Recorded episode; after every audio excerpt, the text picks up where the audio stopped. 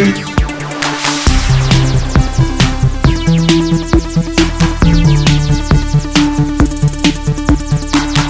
everyone, welcome to Game Face episode 210. That's what I'm going to weigh if this quarantine doesn't end soon.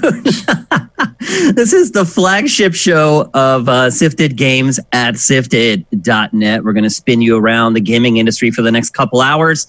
Talk about all the big games and stories that are cracking off right now. Uh, Sifted is 100% supported by Patreon. You can find us at patreon.com slash sifted. Uh, sifted is an ad free website, so we get all our revenue from generous donations from our patrons. Head on over there and kick us up a couple bucks if you like our content. We got a big show today. We're going to talk about three games that we've been playing, which is a change from some of the more recent episodes where we've been talking about news stories and things like that. Along with me to discuss this stuff is Matt Kyle. What's going on, Matt? Hey, same thing's been going on the last six weeks.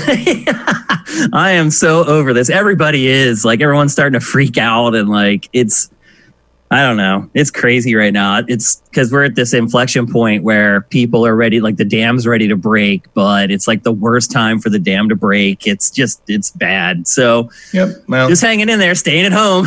the piper will be paid at the end of June. Believe you me. Yep. Uh, and also along with us, we have Mitch Sikorsky. Uh, Mitch, what's going on, man? Uh, we launched a project today on our new show, Sifted HQ. Mitch, why don't you talk about it very quickly? Sure. Um, I don't have a PC and want to build one. So I had already came up with some specs in mind and with the price point I had and with the things I wanted to do. Um, I came up with one, but this is a time for people to let me know if I made a good PC or if they recommend something else.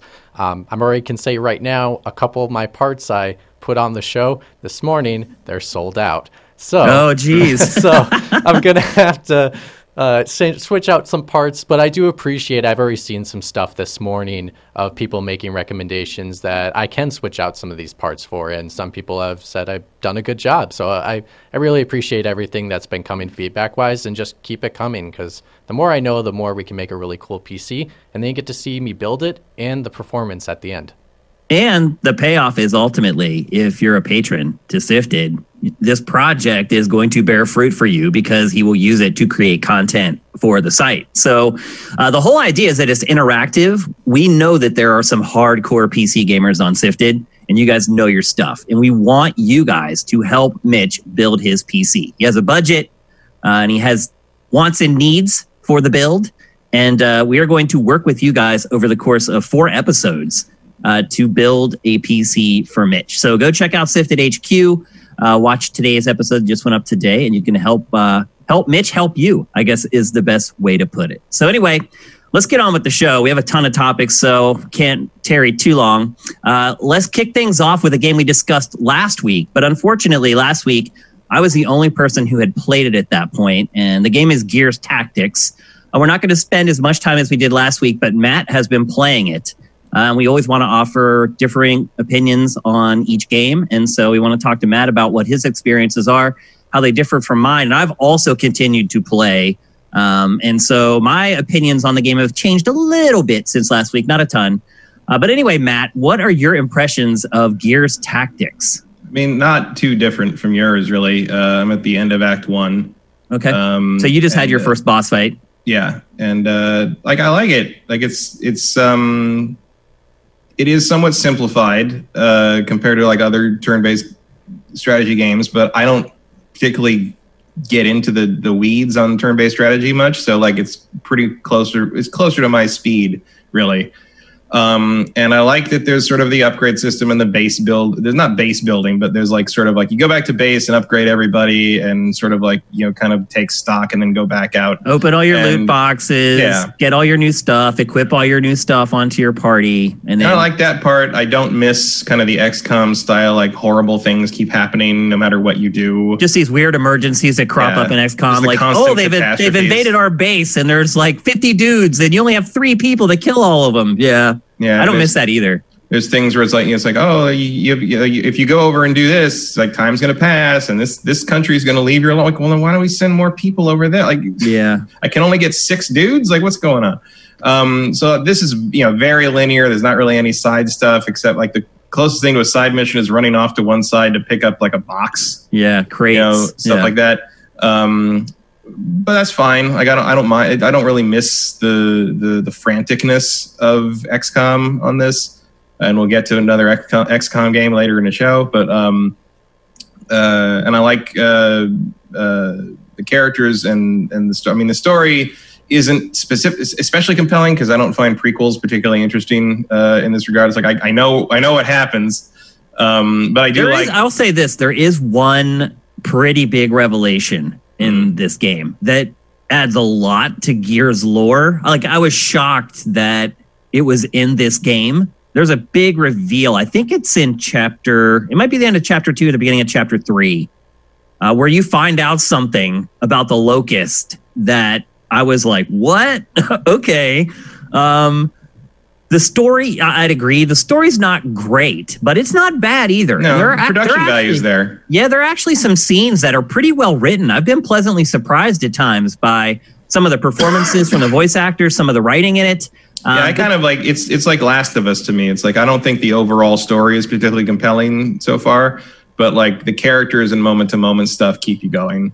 yeah, Um, and sort of the the question of why Gabe is the way he is, and you know everybody mocking him for being motor pool guy, and apparently he used to be sort of a badass, and that's why they came together. Like it's you know it, you, don't miss the old characters. Yeah. At least I don't. yeah. Um, so you are at the point I was at basically last week when I talked about the game. Mhm. So I have continued to play a lot more. In fact, I would say in the middle of last week, I was addicted to Gears Tactics. Um, it was one of those things where I've been obviously playing it on PC. So while I work, if I'm waiting for something to render or I just have like 10 minutes I need to kill while something else is happening, I'll just pop it up on the window and just play. And it's great because you can just take a turn and then go away and come back and pick it right back up. And so I got pretty hopelessly addicted to that game last week. It, it started to have that civilization like kind of takeover element on me Mhm. because it's just it's that same thing. It's that one more turn one more turn. I have time for one more turn. And you just keep doing it and doing it. Uh, but i would say over the weekend when i actually had a little bit of time to actually dedicate and play it in like a, a big bigger chunk instead of just like 10 minutes here 30 minutes there uh, I, I did start to sour on the game a little bit and, and a big part of that is because in all honesty and i hardly ever say this the game is just too big it doesn't have enough variety to buoy the game for as long as it is. So you haven't got to the point. I feel like yet. that's a pretty constant Gears problem. it could be you haven't quite got to the point yet where the mission objectives really start repeating. Like there are there's there are a handful of object, of objectives. Um, one of them that I really hate and I got really sick of. I don't even know if you've done one yet. Is where there's a red line that you constantly have to be ahead of because they bombard you if Mm. you're not past that line. No, So- I haven't done that, but I have Oh. done the one where um, basically you're just supposed to go in the like the third or fourth mission where you're supposed to go in and rescue prisoners, and Yeah. they only let you take two people.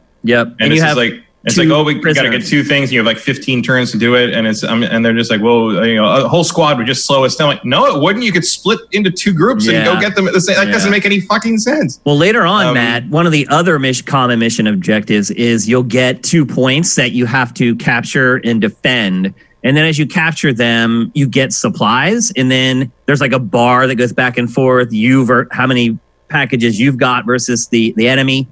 Um, and then there it gets to a point where there are two points and you only have two two characters. So you have to basically go and take and defend a point with one person. Um, but those four or five different mission types just repeat over and over. Um, and the side missions, I said last week that they don't really give you any latitude. They're not really side missions, and they're not.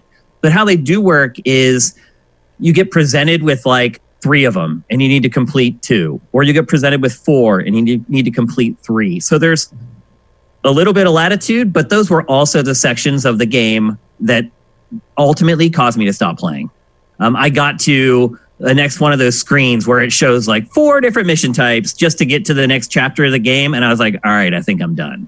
Hmm. Um, will I go back and finish it? I don't know. Um, but it was, if look, if it, it's a $60 game and I've got more than my money's worth. If I had spent $60 for the game, which I fortunately I didn't have to buy it, but if I had, I would not regret the purchase decision at all. So um, it's good. It's really good. I've not played the next XCOM, which we're going to discuss uh, in a couple minutes here. Um, but it's the most I've enjoyed a turn based strategy game in quite a while. John Wick Hex comes out today for PlayStation 4. Um, it's already out for PC. And this is way better than that as well. So it's been quite a while. Maybe the first XCOM was the last game that I enjoyed as much as this one in the genre. Mm. Um, the last turn-based strategy game I really enjoyed was Fire Emblem Three Houses. Oh, yeah, I guess yeah, a little more RPG-ish than this one, but yeah, I, I can understand. There's very similar games, so yeah, I guess I would say that would be for me too.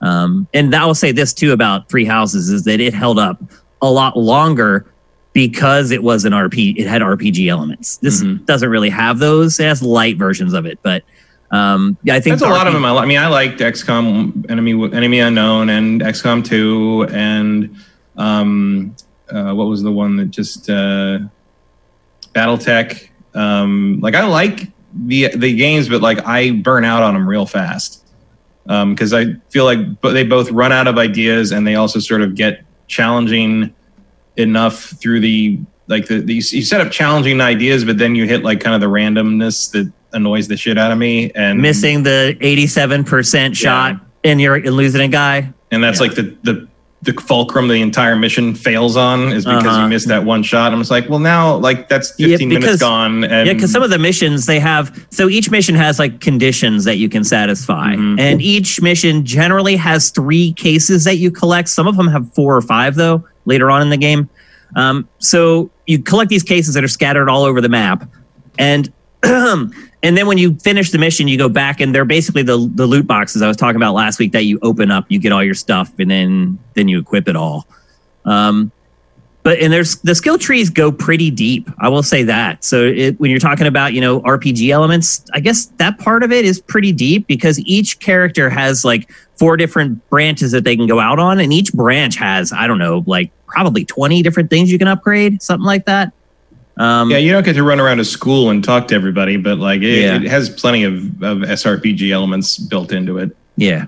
Um, so I've really enjoyed it. Um, Matt, would you recommend Gears Tactics for purchase? Yeah, I think I would. If you like Gears and or the turn-based strategy thing, or curious about it, it it does it very well.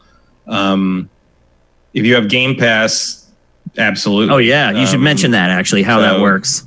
Yeah, well, I had, uh, I guess I have Ultimate Game Pass because I think I got it when they did the post E3 deal last year and just kept that subscription rolling. So I was able to just download it and play it like no problem.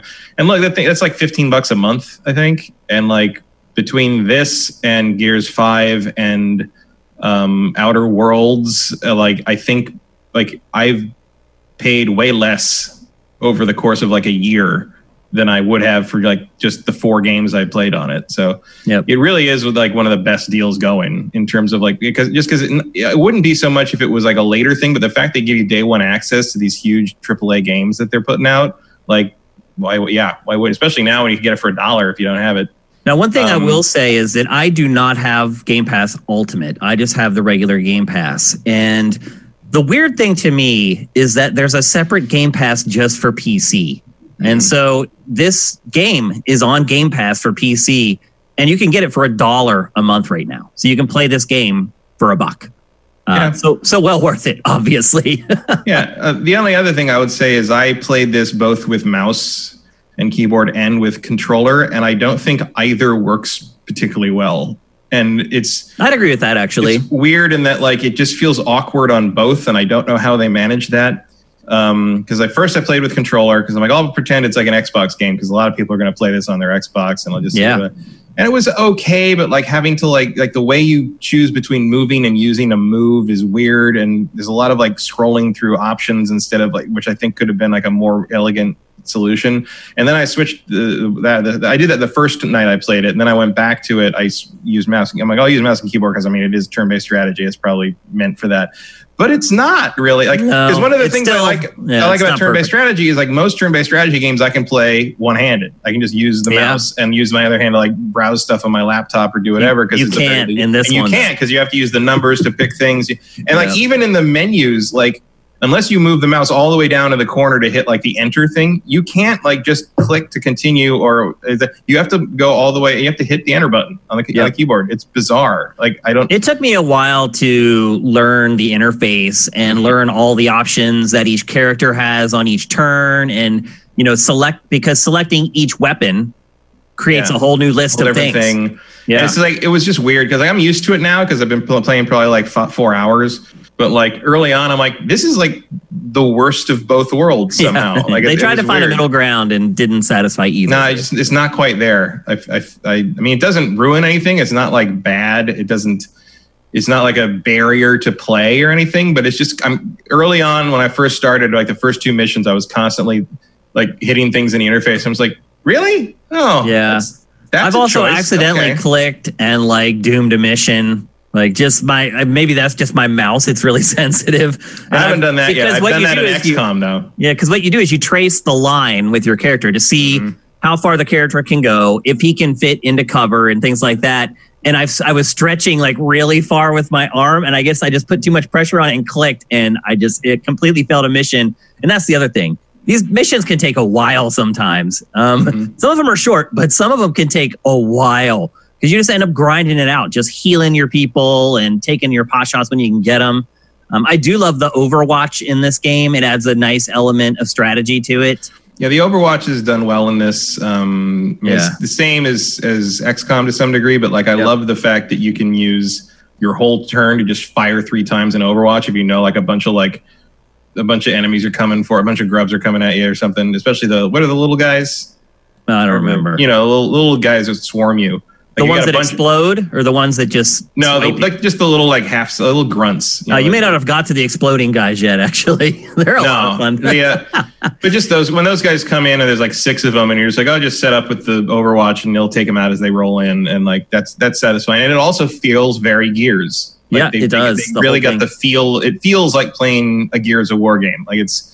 I'm The impressed that they made a they made a turn-based game, and it like actually feels like I know what I'm playing. It doesn't Yeah, feel like sure. just like a, a- like a generic turn-based game like hosed down in Gears juice. It's a real Gears game. Yeah, and like I said, there's important stuff that happens in the story that Gears fans will want to know about. They may just want to watch videos on YouTube or whatever, but yeah, there's some uh, some pretty big happenings that take place in this game. That People in the chat are asking what Overwatch is. oh, okay, so I explained it last week, but then Yeah. but Overwatch is once you have a character set up, instead of attacking an enemy, you can basically set up a cone of influence. It's kind of like the passing cone in the old Madden games, and it's like a it's a cone shape that you can move. And depending on if they have a sniper rifle, the cone's really narrow and it can go a long way. If they have a shotgun, it's really wide, but it's not very far. And if you have like an assault rifle, then it's kind of in between. And you just set your character up. And if an enemy walks into that zone of that cone of influence, then you automatically shoot them. And it's not even your turn. So you're attacking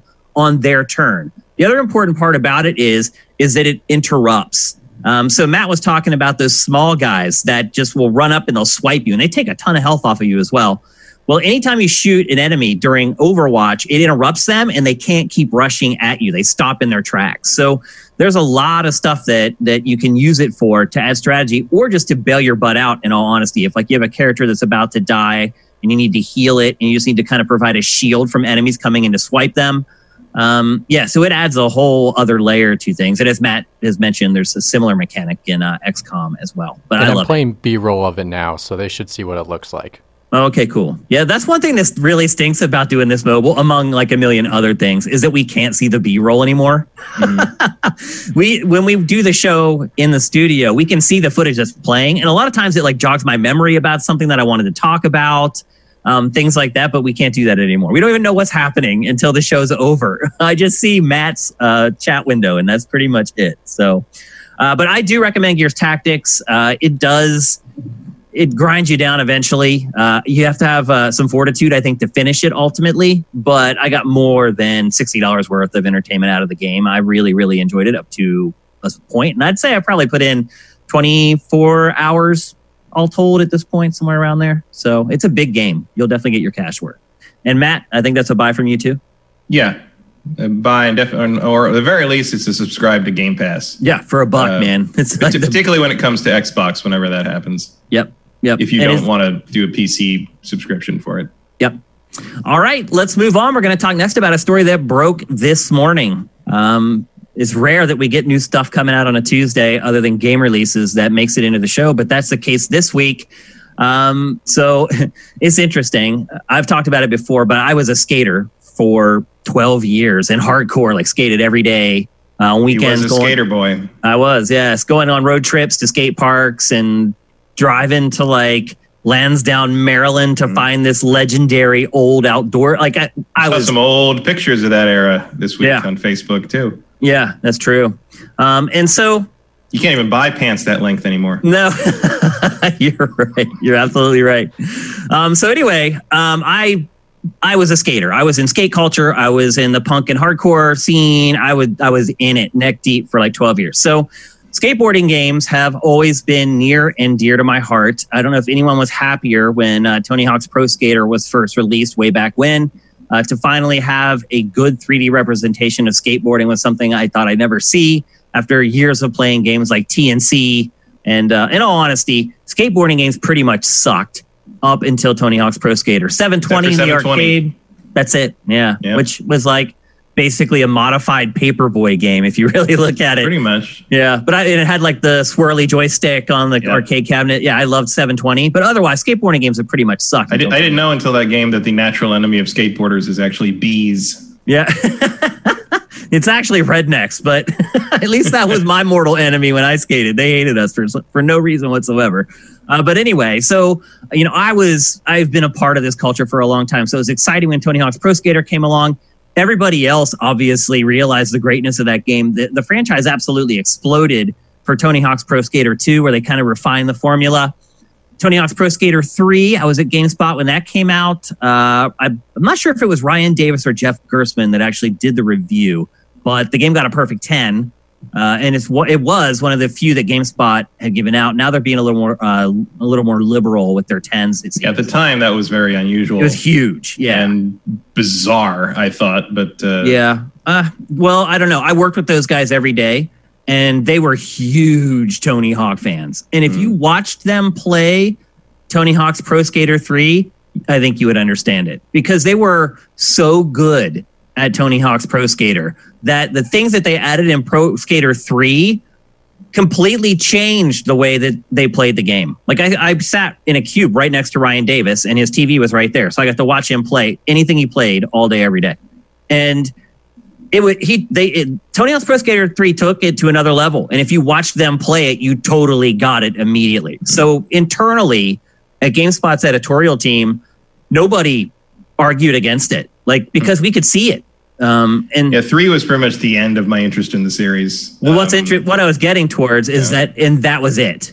I mean, it wasn't it because a ton of more games were released after that, but it was just a steady decline of interest in sales after that. Mhm. Uh, the franchise got To me, to that series was basically platforming. One and It two was. were great. It was a platform, it was a platformers. 3D platformer. Absolutely, it was.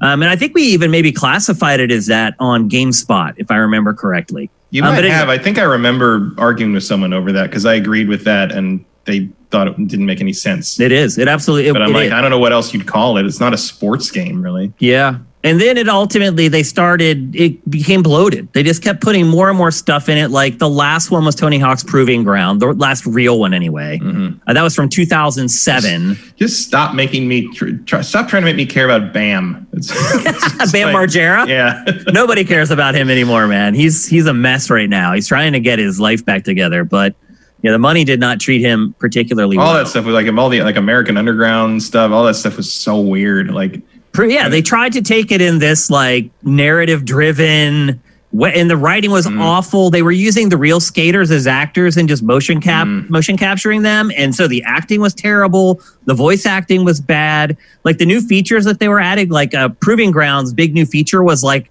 getting off your board and walking. And it was like, wait, I mean, and look, you can watch some people play it, and the way that they mess with that mechanic can be pretty cool because they'll do tricks and then they'll run and then they'll jump and then they'll caveman slide down a rail or whatever. Um, but for most people, it just became absurd after a while.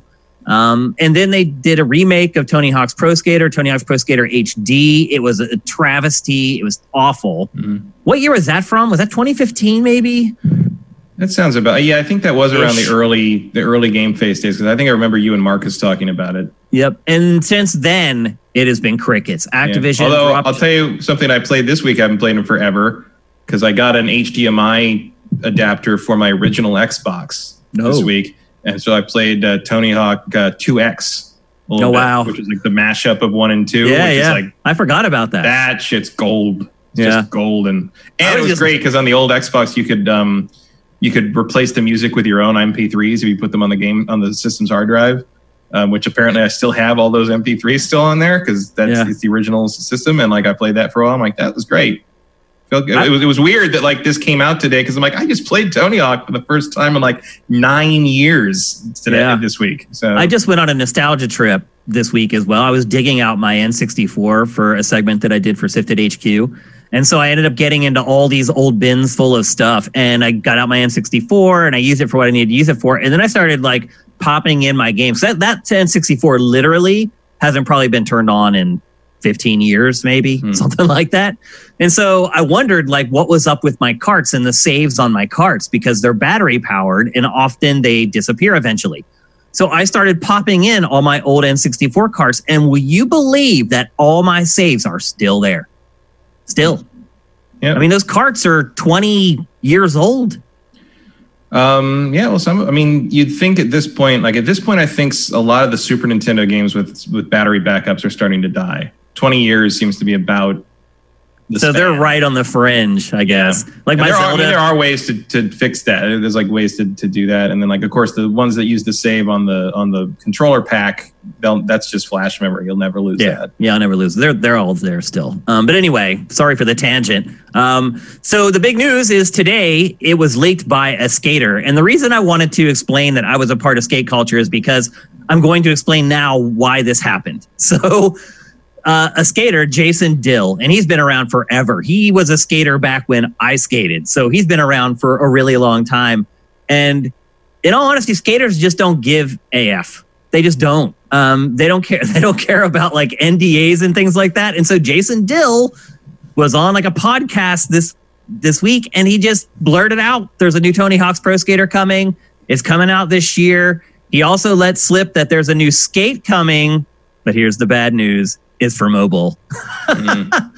Um, Jason Dill has been involved in the Pro Skater franchise for a really long time. I I'm guessing he probably has great connections. He is friends with Tony Hawk and has been for a really long time. Tony Hawk has been hinting at things for quite a while. I, I still watch skate videos on YouTube all the time, uh, and he's in them a lot, just hanging out or whatever. And he has dropped hints at least six times in the last twelve He's made, months. he's made some vague tweets too. Like He's made some tweets. clearly something was in the works like over the last year because I do follow him on Twitter. Mhm. So He like, also what I'm- was on The Masked Singer recently too, so Oh, he's kind of been really? promoting himself a little bit more. That's and I've funny. been like, oh, Tony Hawk's still around.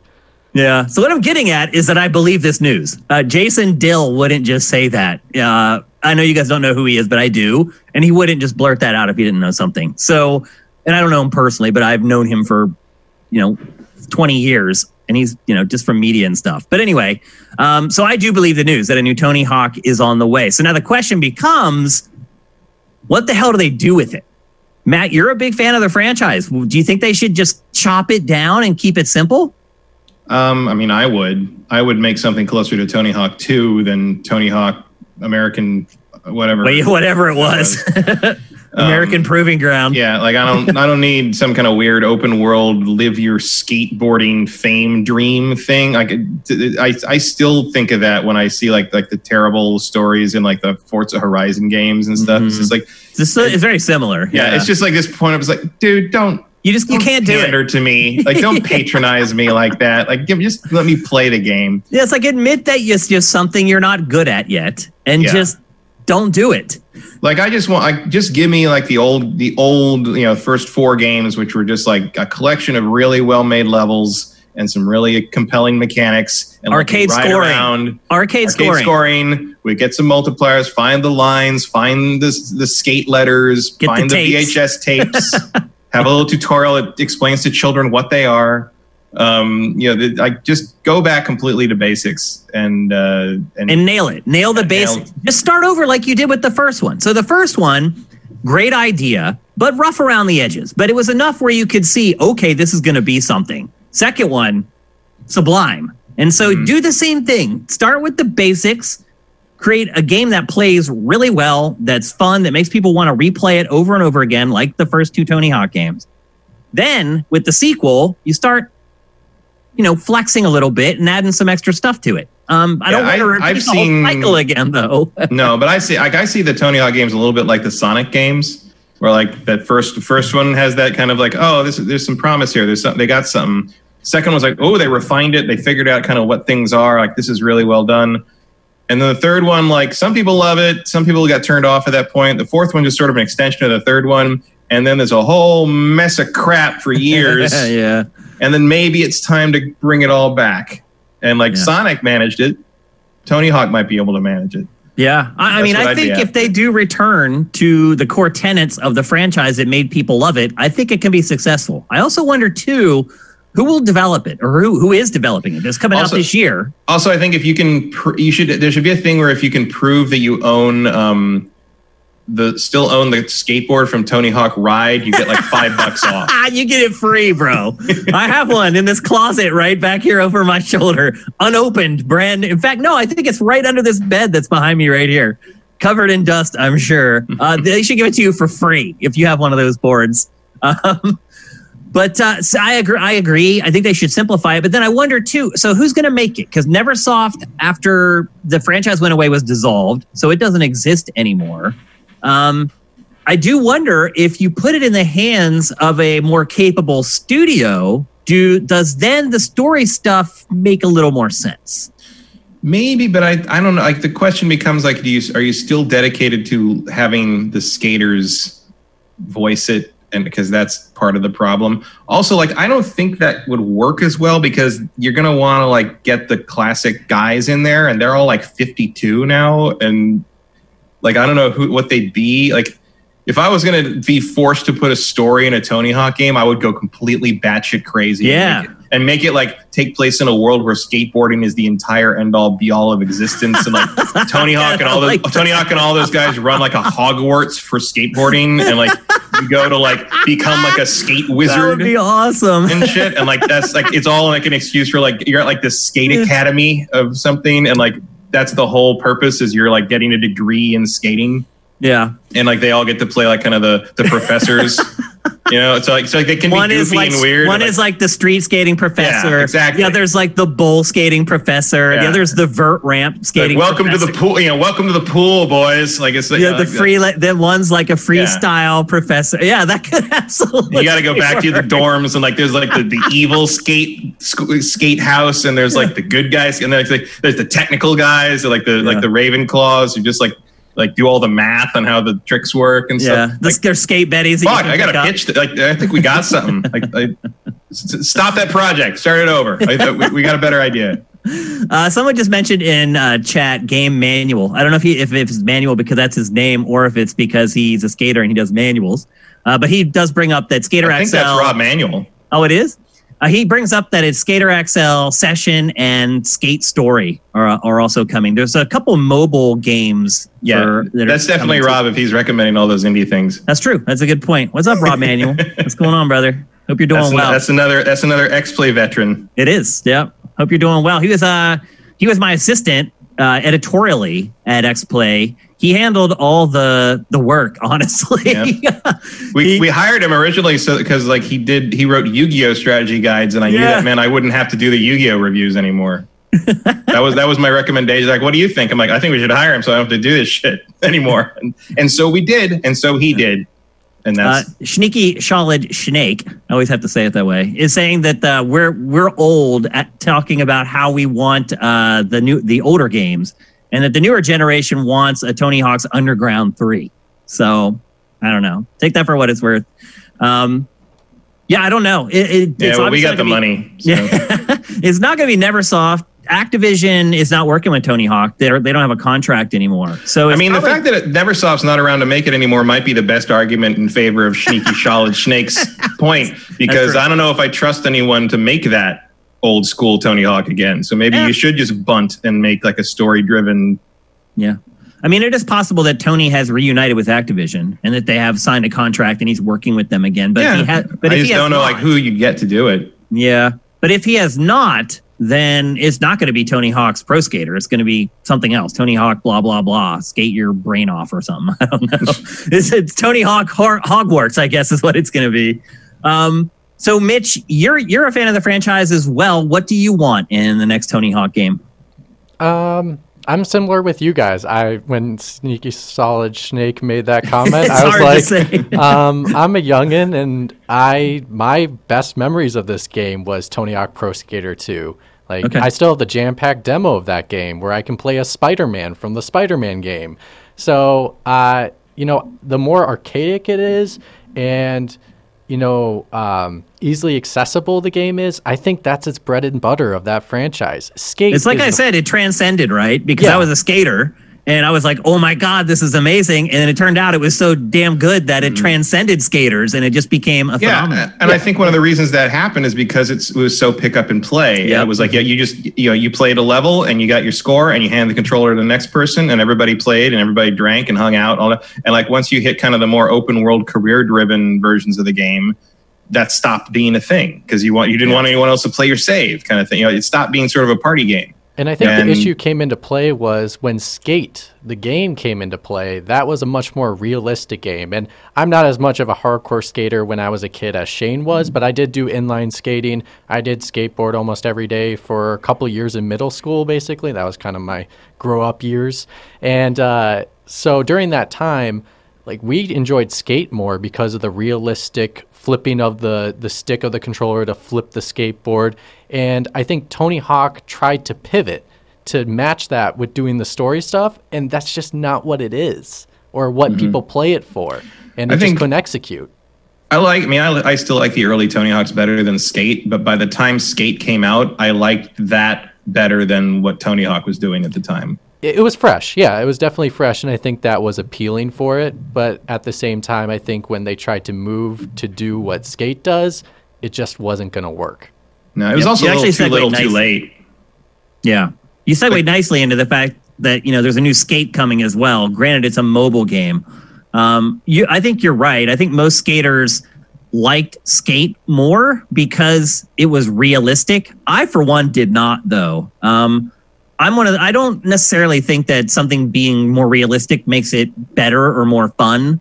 Um, there was the a skill, snowboarding. i liked the skill it took it, it- you had to have skill to actually execute a simple move because it is hard to do it. Yeah, my pro- my problem with that game was um, there were too many tricks assigned to the stick. So, like the difference between like doing a crooked grind or like a Smith grind was literally like eight degrees on the analog stick. Which whatever. That that was a, a problem. Yeah, it which was very whatever, limiting. It's not a big aspect. deal the most for the most part, but there are parts of that game where they require you to do very specific lines. It'll be like, okay, do a backside Smith grind down the first rail, do a caveman slide down the second rail, and then do a crooked grind down the third. And if you had to do the the exact trick.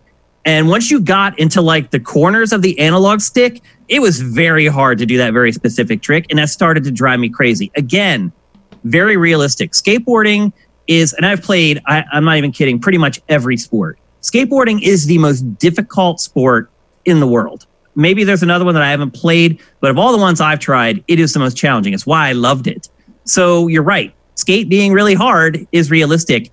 I just didn't find it particularly fun. Same deal with the snowboarding game for Xbox, Amped, uh, freestyle snowboarding. Again, very realistic if you're a snowboarder. And I am and was a snowboarder, and I played the game, and it just wasn't any fun because you couldn't even carve down the hill without falling down. There's certain things that you need to make It's like if I want to do that, I'll just go snowboarding. right. Exactly. and so it's I, you know I think I- in a sense it was filling a need. Like there is Sure. that I- yeah, I casual agree game available, and now there is a realistic one. So now you get to Yeah. pick and have a preference. And I think that offering that choice but then when they try to compete with each other and be too similar, then you're losing that um, wide variety.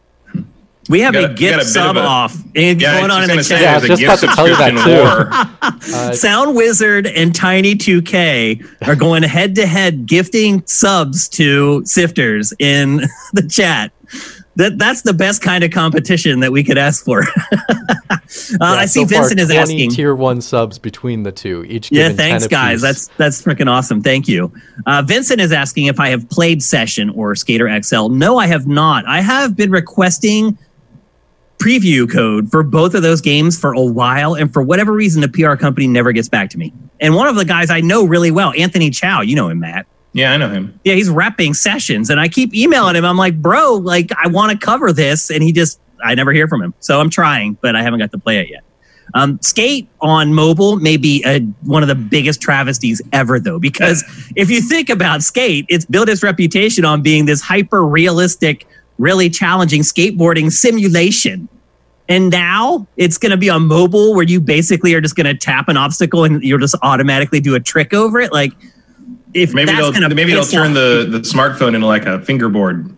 maybe Like, That's what I was thinking. It was flip be a probably yeah fingerboard. where you like use your fingers to like play it probably I mean, the, the good news there is that EA could be using that as like a, a test the water thing for a bigger Let's hope. project down the line. Let's hope. So- because as much as i did wasn't a huge fan of skate i want skateboarding games out there i want to be able to play new ones skate 3 it's like there are streamers who still play skate 3 and are making like millions of dollars off of playing skate 3 so there's a demand for it if they can make a good game uh, i don't think the mobile i think all the mobile game is going to do really though is piss off fans of skate because they'll be like we've been begging you for this and this is what you give us like Vi- well, Vincent's also saying that it's that the mobile game is a Skate 3 port.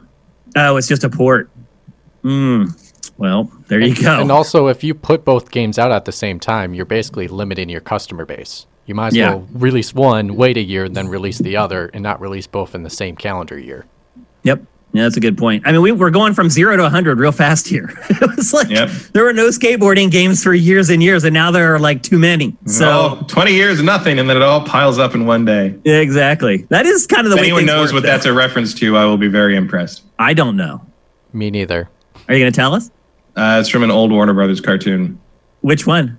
Uh, the one where uh, Bugs and uh, Yosemite Sam are both trying to marry Granny for her money, and they're chasing her around the house. And she goes, she goes, twenty years, nothing, and then it all piles up in one day. Like, I don't know why that popped in my head. I don't either. I don't know how you pulled that out of your hat, but That is, uh, my mind is just a bunch of movie quotes. Well, anyway, uh, the bottom line is I'm excited about this. I'm happy about the news of both games. I don't play a ton of mobile games, but I'll say this: like when Skate Three comes out, I'll try it. Granted, if it's free to play, I'm not going to buy it. But um, in all, I just think it's really, really good to start having some of these games come back around, and it's good to get some fresh minds on these concepts as well. Maybe somebody comes up with something that's really cool and unique and different uh, that everybody can enjoy. So I'm glad they're back at it. I'm intrigued to find out what's going on with Tony, where he's headed, uh, who's developing the game, all that kind of stuff. So uh, I don't know. We'll Mhm. probably won't have to wait too much longer to hear about it if it's coming out this year, probably Yeah. in June at one of these events that's coming up. Also, look up Tony Hawk's Twitter and just like, like, because he occasionally tells stories about not being recognized.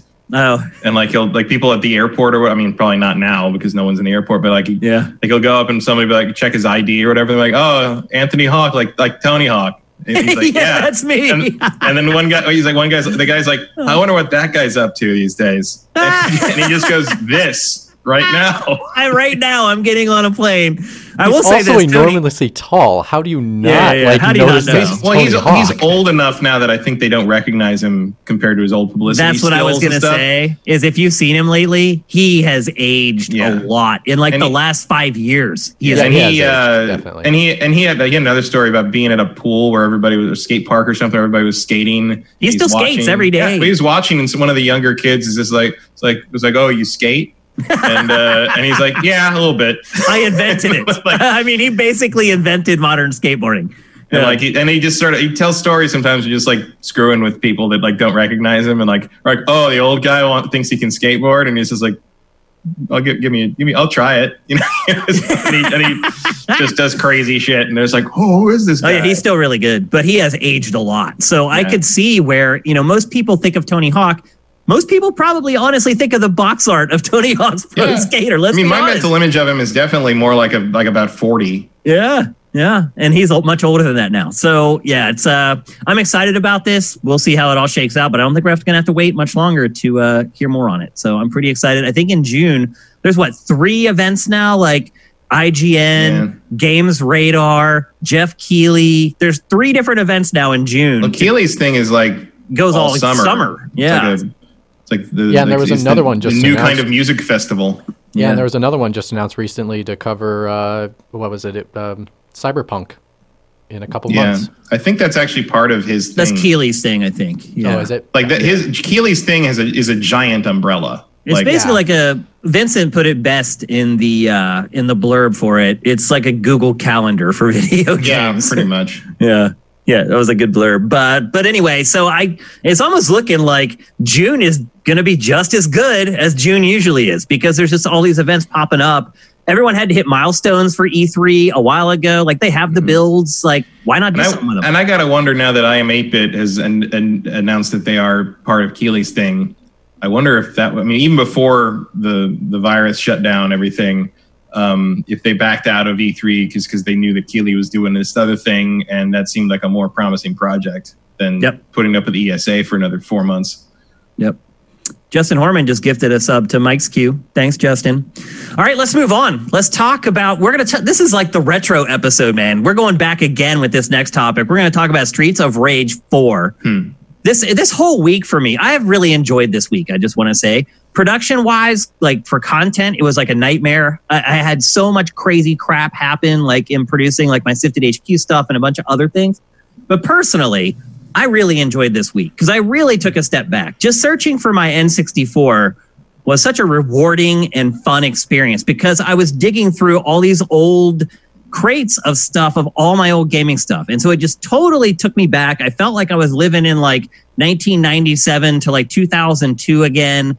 Uh, I don't even know how to put it into words. It just warped me back to those times. And then on top of that, I was playing Streets of Rage 4. And it also took me way back to the days where I was so little I could hardly see over the top of the arcade cabinet to play these games. Um, the game has been getting like gigantic review scores. Um, Matt, what are your impressions of Streets of Rage 4? Um, my impressions are that all the review scores are accurate. Okay. Um, I'm a big Streets of Rage fan. Um, I love that game since back in the back in the first one came out in the Genesis. I like beat 'em ups. You know, they're they're cousins to fighting games. Um, Final Fight even takes place in the same universe as Street Fighter.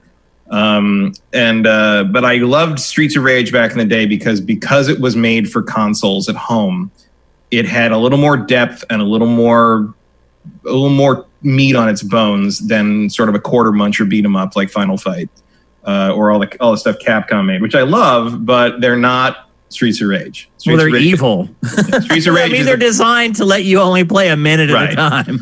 Streets of Rage. Streets of Rage is the pinnacle of the genre to me. I'd agree with And, that. um, yeah, it's my favorite beat 'em up. And this game, I mean, I, I played that. I played the rem- you know, the fan remake that mashed all three of them up and did all the random stuff. You know, that, that's a great. If you can find the Streets of Rage remix uh, that was made like ten years ago or so, uh, it, that's really good and worth playing. This is possibly the best retro sequel of all time. Um, it feels like Streets of Rage That's a they- big statement. but they tweaked it enough that it's new. Like they changed a little bit how it plays, so it's still it plays like a new game, but it still feels that like Streets of Rage. I wouldn't go that far. I would go that far in terms of what they added to what you can do with the juggling Yeah. and the interaction between two players, and like like it doesn't it it it they've solved kind of the stiffness that the old Streets of Rage games had, and there feel there's a little more free form to how you can deal with stuff, um, but it still feels like Streets of Rage. It does. Uh, uh, I have a feeling a lot of people are being introduced to something you and I have been familiar with for a very long time. Right now, they are. Mhm. And I think they may be wondering what the hell are people like Matt and Shane thinking. I enjoyed playing this game. Um, I have problems seeing younger players enjoying this game. I think Uh, I mean people do play these. I mean, there's a lot of games that are cousins to this that younger kids enjoy, um, and certainly there's a there's a younger like I think a lot of the millennials I know have a lot of fond memories of the uh, Scott Pilgrim game, Yeah, um, which was the same genre, um, and was a little 10 less rigid ago. than this, though. less rigid, but yeah, yeah, still recognizable, and uh, especially in terms of length and, and kind of combo style. Um, also, a decade old this year. Yeah. that game. Wow. It's a it's a playing this game, playing this game or this genre in general. It requires a different kind of skill because you're dealing with just a 2D plane and there's really no deviation. So you have to be on that same plane with an enemy in order to make to strike, to land a blow. And so it's this very weird thing where you're circling like around each other trying to find particularly the boss fights, trying to find that one perfect angle where you can come in and like land your first blow and then go into your combo and then maybe use your finisher after that. Um, but I don't know if kids, man, are gonna appreciate that all that much. It does feel very archaic still. I agree with you. It's it's if you're a Streets of Rage fan, it's excellent. Um, yeah, I don't agree with that. I think kids like hitting things, no matter yeah, what. But there's so many other ways to do that in video games now that, in matter. honesty, This a lot this, better. It doesn't matter. This is it's fun. It is very, but the, you know, the combat is very. um I don't even know how to put it into words. It's just very rudimentary. You have one combo. Yeah, I don't, I don't agree with that at all. I don't think you're playing it right. Then it's it's more like a fighting game than almost any game in this genre I've played, except maybe Scott Pilgrim. well, there is a um, fighting game mode in this. There's a multiplayer mode, Yeah. um, where you can actually fight other players head to head. And So you're people right. are finding people are finding crazy shit in that thing. Like there's there's full like in uh, not infinite combos, but people have found some combos with the guitar girl that like you're dead. Like it's Yeah. a 25 hit combo and you're dead. Like the using the, the juggling in this is completely unlike any other game of this of this genre I've seen. It's it's uh, like there's other games that have done it, but the fluidity that this one has for it is amazing. And the fact that they pulled that out of Streets of Rage and still feels like Streets of Rage, even with that fluidity, is impressive to me. No, I'm, I'm impressed with the game. I just don't think it's going to appeal to a lot of people. To be honest with you, I think it'll appeal to Mm. us. I think I think you'll be surprised because I think I think having fun hitting things in, with pretty graphics is a universal appeal. Well, the Um, presentation. you got to find it. The problem is you got to Yeah. find it first. Like, I- it hasn't been particularly prominent, I don't think, in in like you know the console store. Like I haven't seen it. I had to go look for it basically. Yeah, uh, as opposed to uh, although it is on Game Pass. So like if you have Game Pass, what you got to lose? like if you play online i mean i'm okay at it I, i've have uncovered that depth that you're talking about but a lot of the game is context sensitive or random as to whether you're going to grab or not as to whether you're going to land a blow or not um, i i think grab is b or circle Grab is go near the guy. Just but like it seems been. like if I tap B or circle on the PlayStation controller, they'll grab. But then sometimes they grab all on their own. Like it, Mm, well, yeah, because grab is just go near a guy. Like, That's that's so how you grab a guy. That's But how the- it's always been. I know, but it, again, Like it's that's you maneuver around a guy, come down from the top, and then you got the grab, and then you can do whatever you want with it. I know, I know. Although, are you play, are you playing the big guy? I've played everybody. Because like the big guy has has grabs, like command grabs. So that's yeah, different. like his his uh yeah, most of his powerful moves are tied Yeah. into his grabs, and he pulls you in and like shocks you or whatever. he can do Um, some crazy crazy combo stuff. He, he can, yeah. But I've played with like some other players who are like way, way better than me. Like because you can just look at their score and see how much they played the game. And I don't see them doing anything that I'm not aware of as far as how the gameplay works. Like, Well, you don't really need to uh, against the CPU, but there's a lot. There's a lot there if you want to if you want to style with it. yeah, Um, and I think you know they nailed the music. The music has always kind of been a defining thing of of Streets of Rage. it's like Um, old but new. Somehow they've managed to do it. It's you're right. Like they really did nail it. and uh, graphics I think are really good. I love all the sprite work. Uh, the thing I'm most impressed by, and this is actually in XCOM Chimera too, which we'll get to, um, using like especially with the neon lights in this game, they reflect and light up the sprites. Yeah, Like if yeah, you they do. stand next to a neon sign in this game, your 2D hand animated sprite will light up with the proper light lighting from the neon sign, and I think Yeah. that's really neat. And they do that in the cutscenes of XCOM Chimera as well. Yeah, I think the animation could use some work. Some of those attacks, like if you and look, some of it I can't tell if it's they're just trying to make it just like the old games. Like when you use like a a bat, it's this weird thing where the you have your arm completely extended and the bat completely mm-hmm. extended, and you're just like chopping like this. Like Yeah, well, that depends on which character it is. Like, yeah, some, the- characters use bats better than others. Some characters use the lead pipe better than others. and they, that is one thing the game does do is like every character uses a knife differently. Mhm. Um, like some char- like some characters will have like a three hit combo with the knife. Some won't. yeah, Um, Blaze is deadly with a knife, but Yep. like she also give- carries it like this, like backwards or whatever. Yeah. Um, She has like so- a three hit combo and then can like throw it out separately. Yeah, yeah. Like, she's really great with it, but she's Yep. pretty bad with a lead pipe. So Yep. Yeah, exactly. So uh, look, I, I like the game. I'm having fun with it, but you know, we have our audience really runs the gamut. And um, I I would struggle to recommend this for anyone. Um, I don't know. I, I it's hard to not let nostalgia affect my opinion on stuff like this because it's like I said, digging out my N64, I had this like glow around me for like the whole week. This retro glow. It's a thing. It's real, and I have that same glow for old arcade games. So um, I even feel like maybe I'm being a little too generous in my assessment of this game. Um, but I, I, don't still- think so. Like I I don't have a big nostalgia problem. Like I don't I'm I don't really have a rose colored glasses problem with old entertainment products. I have it with like experiences we had. Like you, you want to talk about G4 days, I'll have some Right. nostalgia goggles on our things we did. Yeah. But I don't really have that for old stuff and I can say that with uh, extra authority having booted up that original Xbox this week because like a bunch of this stuff I wanted to I'm like, "Oh, I want to play that again" because I'm some of the stuff some stuff just hasn't moved forward off the original Xbox. It's strapped there. It Yeah. hasn't become backwards compatible. Nobody's done a remaster. So I played a few of those things this week, and yeah, you know what? A bunch of that shit sucks. Like that shit is not as good as I remember. Like I was like, oh, Pirates: Legend of the Black Yeah. Cat. I, I don't have the PS2 version, so I'm like, I'll play Pirates: Legend of the Black Cat. I used to love that game, and I played it. And like an hour later, I'm like, mm, nope, that's not working anymore. Although I did enjoy seeing my last save, which was June 2, 2020, 2003. wow. Um, That's stuff like crazy. that, stuff like that, and um, Wrath Unleashed, which was never good, but was even worse than I remembered. Um, so I don't feel like I have that that too much of a problem with that kind of thing. And I think this is this is if you are willing to play a beat 'em up these days, much much the same way as like kind of like the modern Mega Man games. Like if you if you look at that and aren't instantly repulsed, this is the best example of that genre on modern systems. Yeah. Um, so I can't, you know, until they bring they bring back Scott Pilgrim, which uh, is also one of the pinnacles of that genre, uh, but is trapped in licensing hell. Um, this is about as good as it gets, uh, and I think it's probably better than the old games. It is. oh, I so- it definitely is. No doubt about it. I think Um, Streets of Rage Two still has a better soundtrack, but Yeah. um, uh, although this one has has the classic soundtrack Yeah. if you want to switch to it. So It also has uh, classic pixelated characters. You can play the Yep. game in a pixelized mode. Um, one thing I will say though, and maybe this is my It's final- longer than any of the other games. Yeah, but that actually feeds into what I was about to say, and that is that you can get everything out of this game in like a day.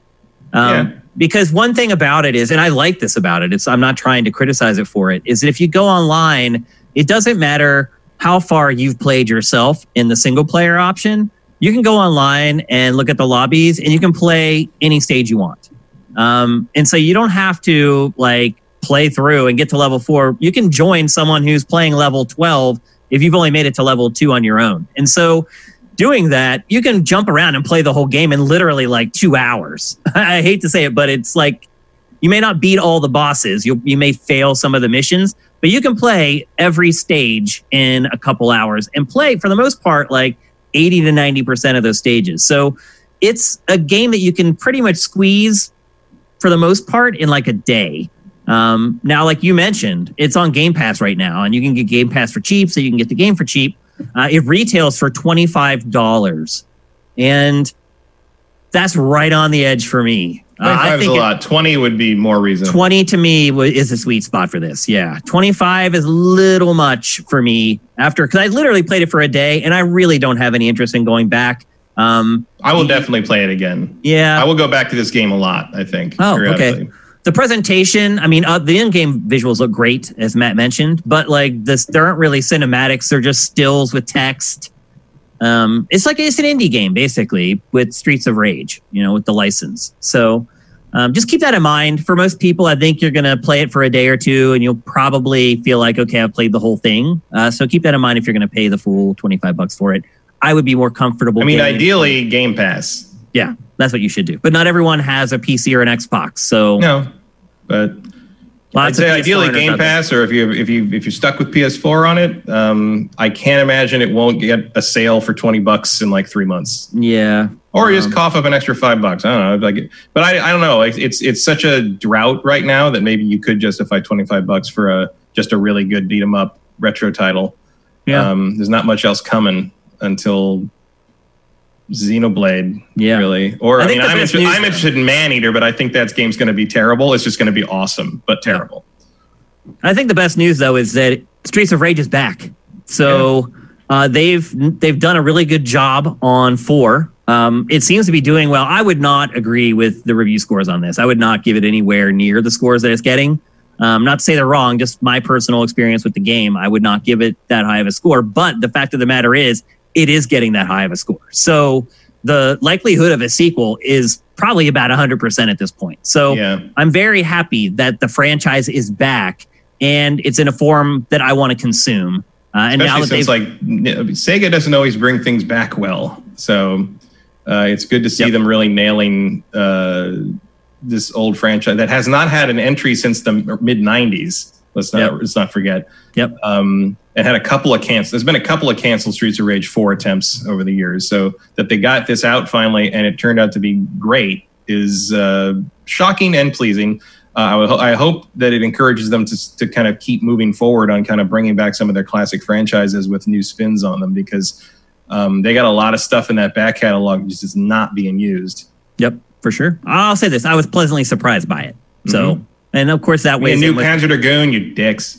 exactly, or just remakes Sega, Money in the Bank, Money in the Bank. Sega, or like give me I don't know, remaster of Revenge of Shinobi, or um, you know, Where, what about stuff. Shinobi in general? Like, where the hell is it? There's, Or the or bring do uh, do remasters of the PS2 Shinobi and Yeah. and Kunoichi or Nightshade. Those are Yeah. those are great games. Yeah. When I was digging out my N64, I also found like a bunch of Dreamcast stuff. I was I was literally on like retro cloud nine for like five days straight.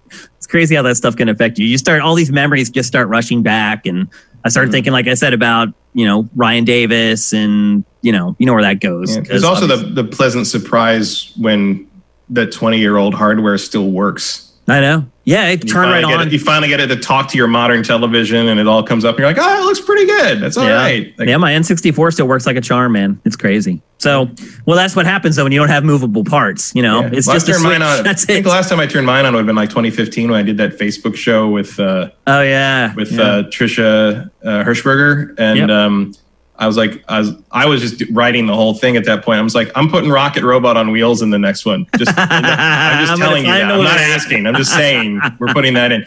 So I had to figure out. I had to. I ordered like a box that converted N64 to HDMI and did all this, and like got a, a separate cable that was like a, a custom thing that did like components. So just every little bit of better visual quality I could get out of it to capture it, like made all the difference. Because if you just did it through the composite cables, Rocket from Robot on Wheels was just like a red smear. like you couldn't, you couldn't tell what the hell you were looking at because it's just Yeah. was never meant to be seen in 1080p. Yeah. But um, Well, I go. I actually go through what I use to capture the N64 in Sifted HQ. Um, I found a very cheap solution, and uh, it's like 20, 30 bucks. You can get it on eBay if you want to stream or capture retro Mm-hmm. consoles. Check out HQ, and you can see what it is. It's probably very similar to the box I use for it. It's uh, it's, it looks surprisingly good.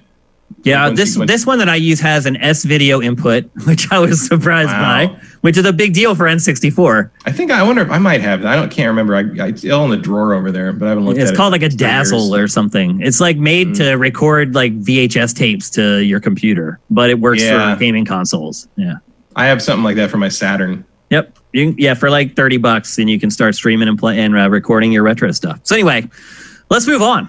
I, uh, we said earlier that this is the retro strategic episode, and we're going to continue in the strategy vein. We're going to talk about XCOM Chimera Squad. It is so weird that this genre, turn-based strategy, it just disappears for like sometimes over a year at a time. And now in the span of like a week, we have this. We have Gears Tactics. We have John Wick Hex coming to consoles. Uh, we and just this one like practically shadow dropped. Like and for 10 bucks. I mean, XCOM is the leader of this genre.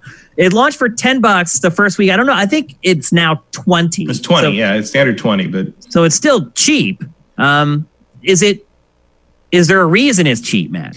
I mean, I think because it's not what you would consider a full fledged XCOM game. It's, so it's not. um, it's not like a legit that's why it's, It's- not XCOM 3. I yeah, it's not. I mean, it's not a you know world global war against the Advent anymore. You know, it's not. It's it takes place after two, um, in the aftermath of defeating the Elders uh, of the Advent, and so you've liberated like a lot of the soldiers that uh, the, the aliens that were serving as the Advent as your enemies in the first game.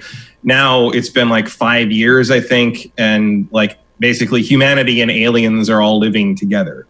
Um, so like uh, the Chimera Squad is a squad uh, uh, put together of basically XCOM veterans and um, aliens. Uh, so you've got you start with a hybrid uh, human human alien hybrid on your team, and you so they've been a- mating. uh, well, no, because they were they're they're from XCOM, the other games where like the the aliens were like creating basically clones in vats of of human alien hybrids to be psychic because humans could. be Oh yeah, I remember that. Yeah. Um, so you've got like uh, some guy, some people like that, and then like there's a full alien on your team at the beginning um, who is like with the psychic powers and the whole thing can do the can do that thing where they make the battle madness where they makes you make a guy berserk and he shoots his friend, which was so annoying when they'd use it on you and the other, and. Uh, and so um, the premise is that like you're all trying to work. You're sort of a, a test squad that like that's why you're called Chimera Squad is because you're all the different all the different alien races and like your your badge basically says like in Latin something like in diversity strength or something because like you're trying to prove that everybody can work together. And like when you're out in the field, like you'll see like it's funny because like you know it, it's playing the story does play on kind of the prejudices uh, that people have against the aliens or like you know all that kind of thing like you know there's obviously fringe groups that think that the aliens are up to something or you So it's or- like Detroit become human, except sort of the robots except for uh, the aliens. It's, just like oh they don't trust aliens because they're not humans humanity first stuff it's like oh that doesn't sound familiar and um and like so like but there's been moments where i've been out like in in the in missions and like you're fighting uh like a like a like squad terrorist squads that show up or whatever and you're in the street and there's like civilians running around and like they'll you know you presumably you don't want to shoot them or let people shoot get shot. But like at one point early on there was people running around but then there's a um one of the snake people is there. And I like I was like oh shit people. snake, and I hate those snake people in the old game. But then I realized it's Yeah, just it's just like a pedestrian. Like he's just trying to get Uh. away. And I was like oh you, he's you're not going to hurt me. Okay so even the snake people are our friends now in, in this new brave new world. Um and you go to this place called it's called City 31 um and uh it's that it all takes place in, in this one city uh, and other than that, it is very similar to X. And so you don't have like a, a, a the Avenger flying around the world doing all the global stuff, but you do have like a big city map and like think you're you're kind of work you're working independently, but you can work with the cops and like you're trying to like hunt down all these uh, factions that are maybe caused because the first mission is you go in and you're supposed to rescue someone from a the, the XCOM war museum and uh, it, they've held the mayor hostage. The mayor is a hybrid alien, um, and you you rescue her, and she's like, "Thanks for the thanks for the assist. We got to figure this out." And they go, you know, you you take her out, and then you turn her over to the city police, and they put her in a in a van to take her away, and the van blows up, and she dies. And so after that, they're like, "Okay, the city's in." Okay, there's something's wrong here. Like, so you know, we got to find out what happened or what, what you know, why they were waiting for us and how come they were they managed to like circumvent us like that. And so like the very beginning is you have all these things you can do to sort of like talk to the police and sort of do little odd job things but the, your, your focus is there's three groups that you factions you want to investigate And you have to pick one faction to investigate first and then like you, you go on so I've, I've investigated one faction and there's the three factions if i remember right the one i'm investigating are basically like um like a like a religion it's like a, it's like a religion that has sprung up around like the alien stuff uh, and then there's one of um, a bunch of psychics who think that psychics should rule the world. And a um, I think an alien. And tech. shouldn't they know whether they're ultimately going to rule the world or not? I mean, the the this XCOM psychics aren't foresight so much as like can bl- mind blast you. I guess. right. Yeah. Um, more like a Professor X thing. Yeah. guess. I was just joking. and uh, the, the and then I think there's like an alien tech like militia group. So I investigated the religion people, and so what that is is it's that's basically a story chapter, and you have to like do missions that help you get clues to figure out who's kind of pulling the strings on these this fa- the faction you're investigating, and then like it'll open up a mission. Open up missions to sort of do like a midpoint investigation, and then that will lead you to the big boss of the faction. Then you have to kind of bust down their hideout and like deal with that. Um, and I assume that they're all three of them are kind of like that, and they lead into the bigger story of of sort of the conspiracy that's behind everything. And then meanwhile, there's side missions that pop up, and like they also take time for you to do. And you've got the armory where you upgrade everybody. You've got like like intel missions that aren't like missions that you go out in a map.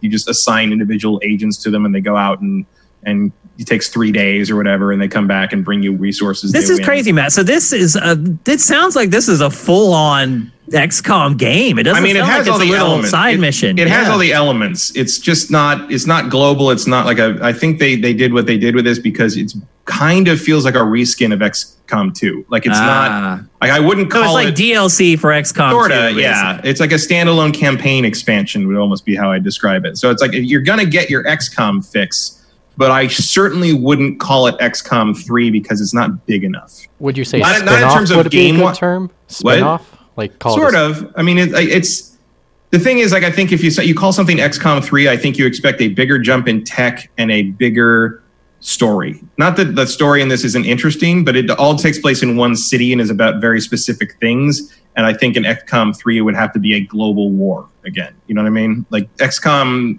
the, the new X, the new XComs have kind of established themselves as a very wide, large scope thing. And this is a much more focused, smaller thing. Although it does have all the elements of the armory and the advanced, uh, you know, science research and developing new new tech, and like, like everything that's in there is in there, except you aren't building out your base.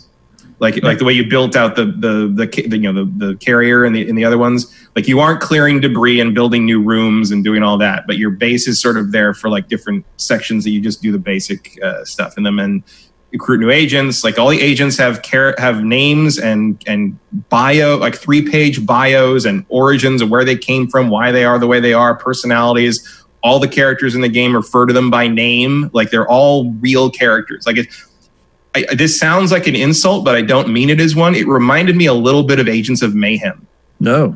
um, in part because a lot of the colors are purple, but um, also because like the you know how Agents of Mayhem did that thing where like you kind of had a squad and everybody had a code name, everybody was a specific character, and like like like everybody knew who they were. Like there were no rand there was no randomized like oh this is just another soldier guy. Yeah. Yeah. That's how this is. Like Oh, okay. everyone I've recruited so far, and you have to pick between recruits. So like when you rec- get the ability to recruit someone new, they give you three characters, and they're like they're like pick one, and you can go through their bios and their skills and their abilities and their stats and everything. And like I've ended up picking them a couple times. I I, okay, I picked the first one I picked. I picked because I felt like I needed like a I need this class. You need I the need, I need this yeah. class. But the second time, I picked the character that I thought seemed like the most interesting character Ah, interesting. not from a gameplay standpoint. I was just like, oh, I want to see how people interact with this character. Now that is one Um, area where XCOM Chimera Squad is better than Gears Yeah. Tactics. Gears Yes. Tactics, you can tell a lot of your recruits are just randomly generated. Yeah, there's a lot of grunts in that, and that's how XCOM's always been too. You know, XCOM's soldiers for the most part meant something to you because you got attached to these, you know, walking guns that basically you used all the time and were very powerful, and you had a lot of time invested in them, and Yeah. you didn't want to start over.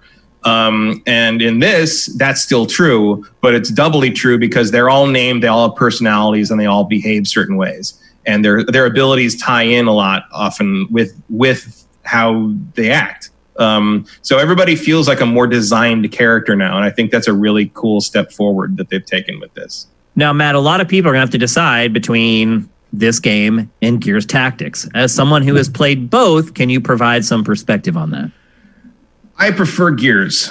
Okay. Um, and the reason is actually probably the reason people might choose the opposite because I like Gears because Gears is simpler. Okay. Gears is simpler, it's more straightforward, and it's less reliant on random number god. Yeah, there's uh, a lot less number crunching going on in Um, Gears Tactics for sure. Gear still, you know, Gear still has kind of the, you know, sometimes you'll miss a shot you felt like you should get or whatever. But XCOM, um, you know, everyone knows, you know, eighty-seven percent likelihood of, sh- of landing a shot in XCOM doesn't mean shit. Like, Yeah. every, you're, you, you know, that's it's still thirteen percent. Thirteen percent is not nothing. Um, Yep. And there's been some things where, like, yeah, I played a few missions on this where it was just like it was should have been super simple. I had everything was going well. So one guy missed one shot and everything just unraveled because the next thing you, you know got, got critical hit and everybody went down and I got back to base and everybody's got like permanent scars now because they do the thing where like if you if you're wounded to even if you don't go down like even if if the the, the soldier doesn't um, get killed and brought back even if you just hurt a lot when you end the the mission they can come back with scars oh, which are like interesting. which give them like a permanent uh, disadvantage. So like you can have like a they're they're they got hit in the eye, so like their eyes are blurry now, so they they lose some um, some uh, percentage on to hit or to crit. Or you uh, you got uh, hurt in the leg. They got hurt in the leg, so like they have one less movement point, and you can heal that by taking them into uh, like a training thing, and but it takes them off the field for a couple of turns. Oh, pro tip, by the way, for Gears Tactics, if you continue playing it, get a bunch of snipers and just max out their crit. so noted. Yep. I've already had a couple missions where I'm like, ooh, getting somebody up in the up in a tower or something really helps. oh, makes a helps whole huge difference. Oh, yeah. it's like a Um, 100% hit rate. If you're a yeah. sniper and you're higher than the enemy, 100%. Yeah. The other big thing um, that I think the big change or addition in this one that wasn't in the old. So um, every mission in this game starts with a breach.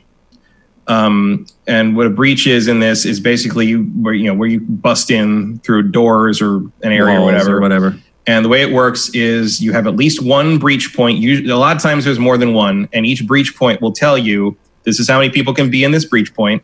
These are the advantages or disadvantages of this breach point. So someone will be like, uh, anyone who goes to this breach point has plus one defense for the first turn when you come through, or or maybe you have minus. It's like so some breaches will be green, some will be red, and the red ones you're more likely to get shot when you go in. Uh, the first person in gets a plus three damage to their first shot. The last person in gets a plus plus thirty percent dodge or something. You know, and so you have to choose your four man squad, like where you put them in each. You put them all in the one breach. You put them in two different ones, and they breach in, and it does like kind of like that old Rainbow Six thing where everything's slow mo, and you pick your targets and some guys will be surprised some guys will be ready for it and you have to choose which ones and there's a you know obviously percentage and then everybody gets a free shot basically your whole squad gets free shots at everybody and then anyone who wasn't surprised can fire back and then your squad automatically takes cover the closest cover they can find and then the, the and then the map starts and you can have multiples of that in each uh in each mission so like Do you if- like it? Do you like the I do. It's fun. Like it feels kind of like a cool. Like it feels like you get a jump on them. It feels like you can get in there and and jump in, and it also like it makes it a little simpler in a way because once you jump in and you take your shots, your characters take their cover. And I feel like that solves one of my problems with XCOM, where a lot of times you'll drop me into the drop zone in the X, in XCOM, and I don't know where to put my guys. Yeah. I'm like, oh, I got to figure out where to go, and I don't know where anybody's going to come well, from. the random yet. spawning in Gears Yeah. Tactics will drive you crazy too because I've they'll just some of that spawn like right behind your character. I mean, sometimes you just die if they spawn a boomer two steps away from your character. Your character's dead. Yeah. Like that's all there is to it. So but there's it's a, it's a drawbacks. to fun like games. it's a fun mechanic and then like as you clear out a room a lot of times you'll have to move on to the next room and you get another breach with different parameters so that happens pretty often it's a pretty major factor in in the game as you move forward through them especially the story missions tend to have multiples because a lot of times you're chasing somebody or clearing the place out and there's a lot of breaching happening and i just, it's a nice way to kind of break up the, the turn-based tactics with a, it feels action-based but it's not but it kind of has a nice little visceral feel to it Do you want that to continue over to the mainline XCOM games? I would like to see it continue. Maybe not every mission. Okay.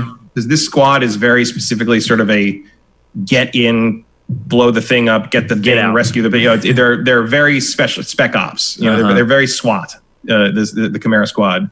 Um, so I, I, but I would like to see kind of that style of mission in, involved in uh, going going forward because I think it works very well, and like you get a lot, you get character out of it. You know, you you you um, there's character that comes out of it because some of them like breaching and some of them don't, and like it's, it's you know, some of them's like, all right, everybody behind me, and the other's like, oh god, here we go again, kind of thing. Uh, um, the, the amount of character they've managed to insert into this is actually probably the biggest leap I think for the franchise because um, the old games relied so much on you bringing your own attachment to your soldiers and this one made i mean i guess you run the the hazard of making soldiers that people don't like Yeah. but uh, there aren't any characters i dislike so far Okay, so you said you like Gears Tactics better. Yeah. But which should somebody purchase if if they if they don't want to? Should if they? you're a hardcore turn-based strategy fan i think you want xcom because It's also cheaper, right? It's, twenty cheaper, bucks. Yeah. minus minus the game pass thing yeah it's cheaper and it's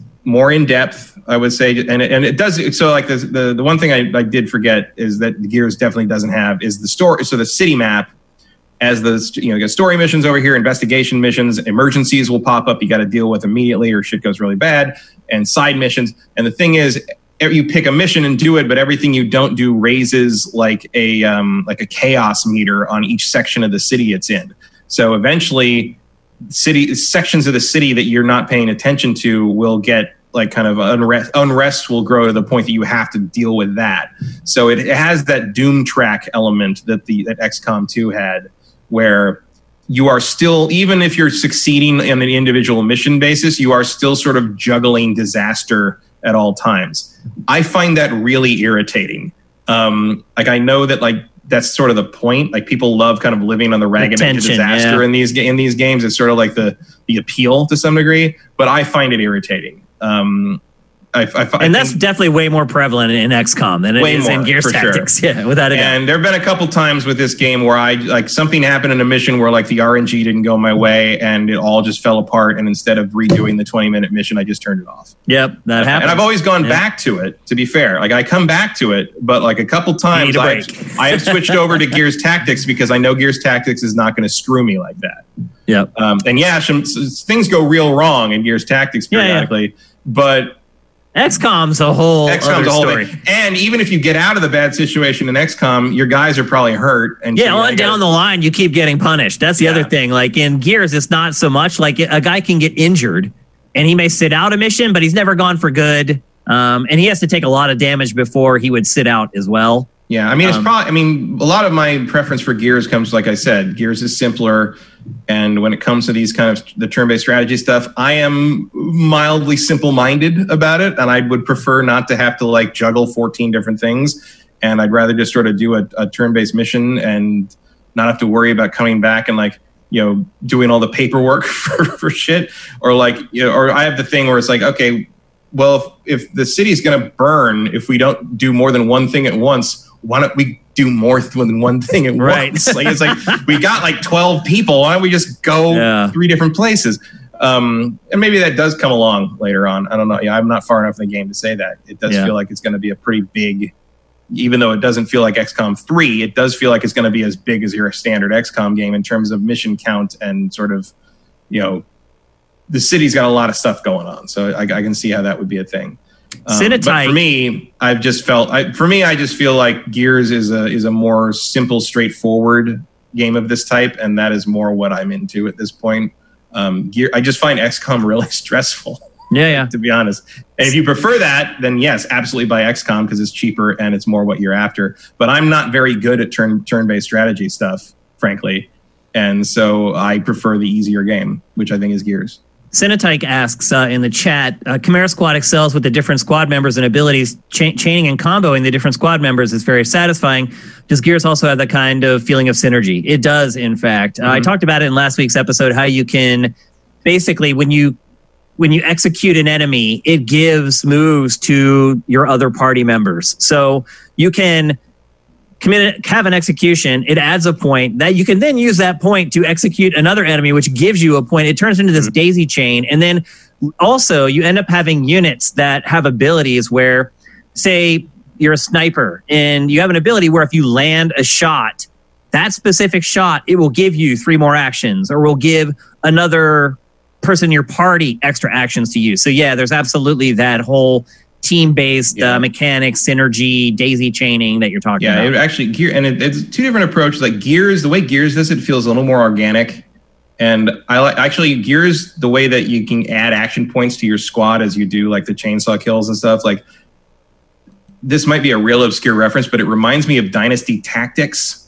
Do you remember that the Dynasty Warriors Tactics? I remember game the game. I, I, don't remember what the game was like though. The way it, it the way like it worked is like that your your your your units were like groups of squ- like squads led by like a, a named general sort of thing. And if you did the attacks right, you flanked right, like other your other allies got free turns that could follow up your turn. So it was almost like it was almost like like when you um, get like a get like a good move in like like columns or like a puzzle game and it just like cascades Cascading, down. yeah. It was like that. And sometimes gears when you get like a couple of good like chainsaw kills that just like let your guys get, get free moves for like for like a longer than you feel should be fair almost like that feels really good Yeah, you The way- can pull. You can like accomplish things you didn't think you could. So Yeah. like, what a lot of times enemies will spawn, and they'll spawn like groups of five or six like all over the map. And when you first see it, you're like, oh god.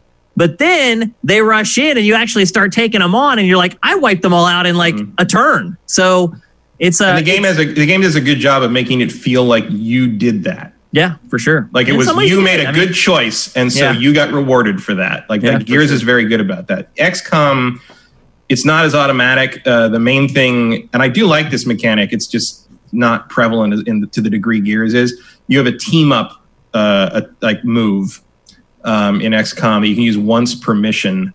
That basically your your the character you're on, you hit you you pick it, and then you pick another character on your team to be the team up target, and that other character gets moved up the turn chain to go right after the character you are right now. yeah. So basically, you get a free second turn. If you, like, it's useful if like this one guy is going to massacre us in the next turn. He and if if we don't take him out, I don't have the firepower to take him out. But if I team up with this other character who's way down the turn list, I will be able to take him out. So that's how I'm going to use this right now. So it's it's it's kind of a super move more than a regular normal game mechanic.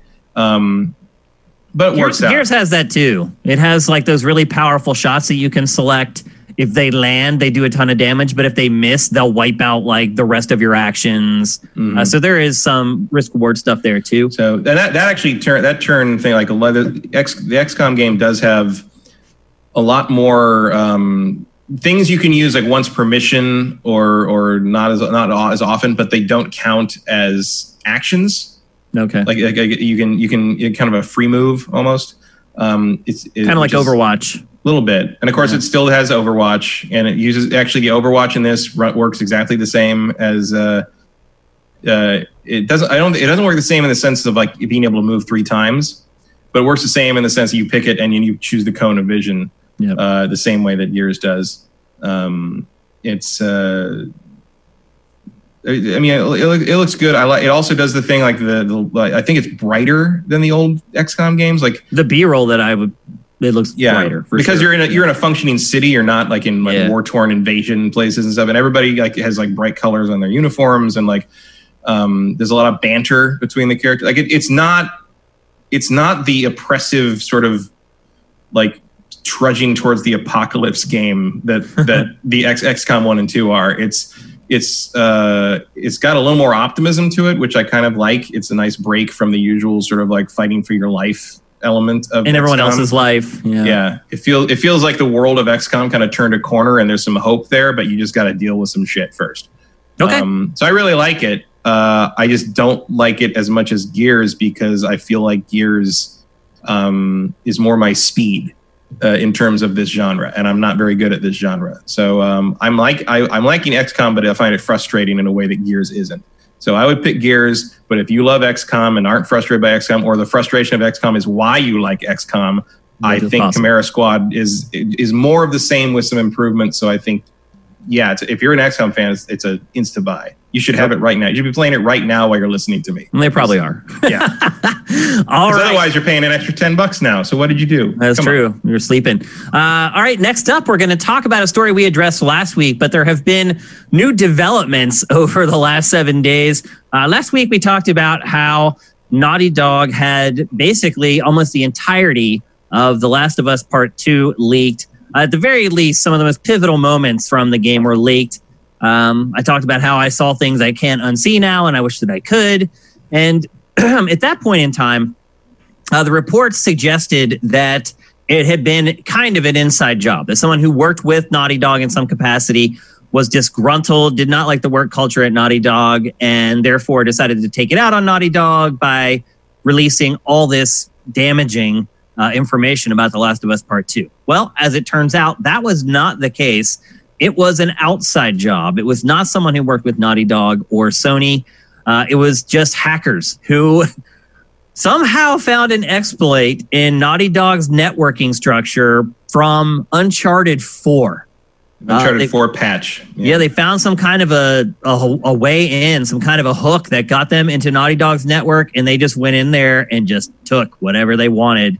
Um, like that's on one hand, it's on one hand, it's terrible and, and stupid that you do that to to people looking forward to the game and the people who worked in the game. On the other hand, like I, a little bit of respect there, like for like finding like how, like what, like who was, what are you doing? Like looking for that shit. and That who would ever think to do and that? to what end? To me, uh, to this end, I'm sure. To, but I mean, nobody even knows who they are. They may eventually, if they actually get arrested, which is possible. But to what end? Nobody knows it was you. You're, you're gonna gain nothing from doing it. What they gained is watching people freak out about it. Oh, I forgot that there are a lot of people who delight in others' pain. I, I always forget that. We, we, did we did a whole ongoing segment about that with the griefer. Yeah, that's right. We did. We had a griefer segment on X Play. I should have remembered. Uh, but I, I, just don't want to believe that there are people like that. But the sad truth is that there are.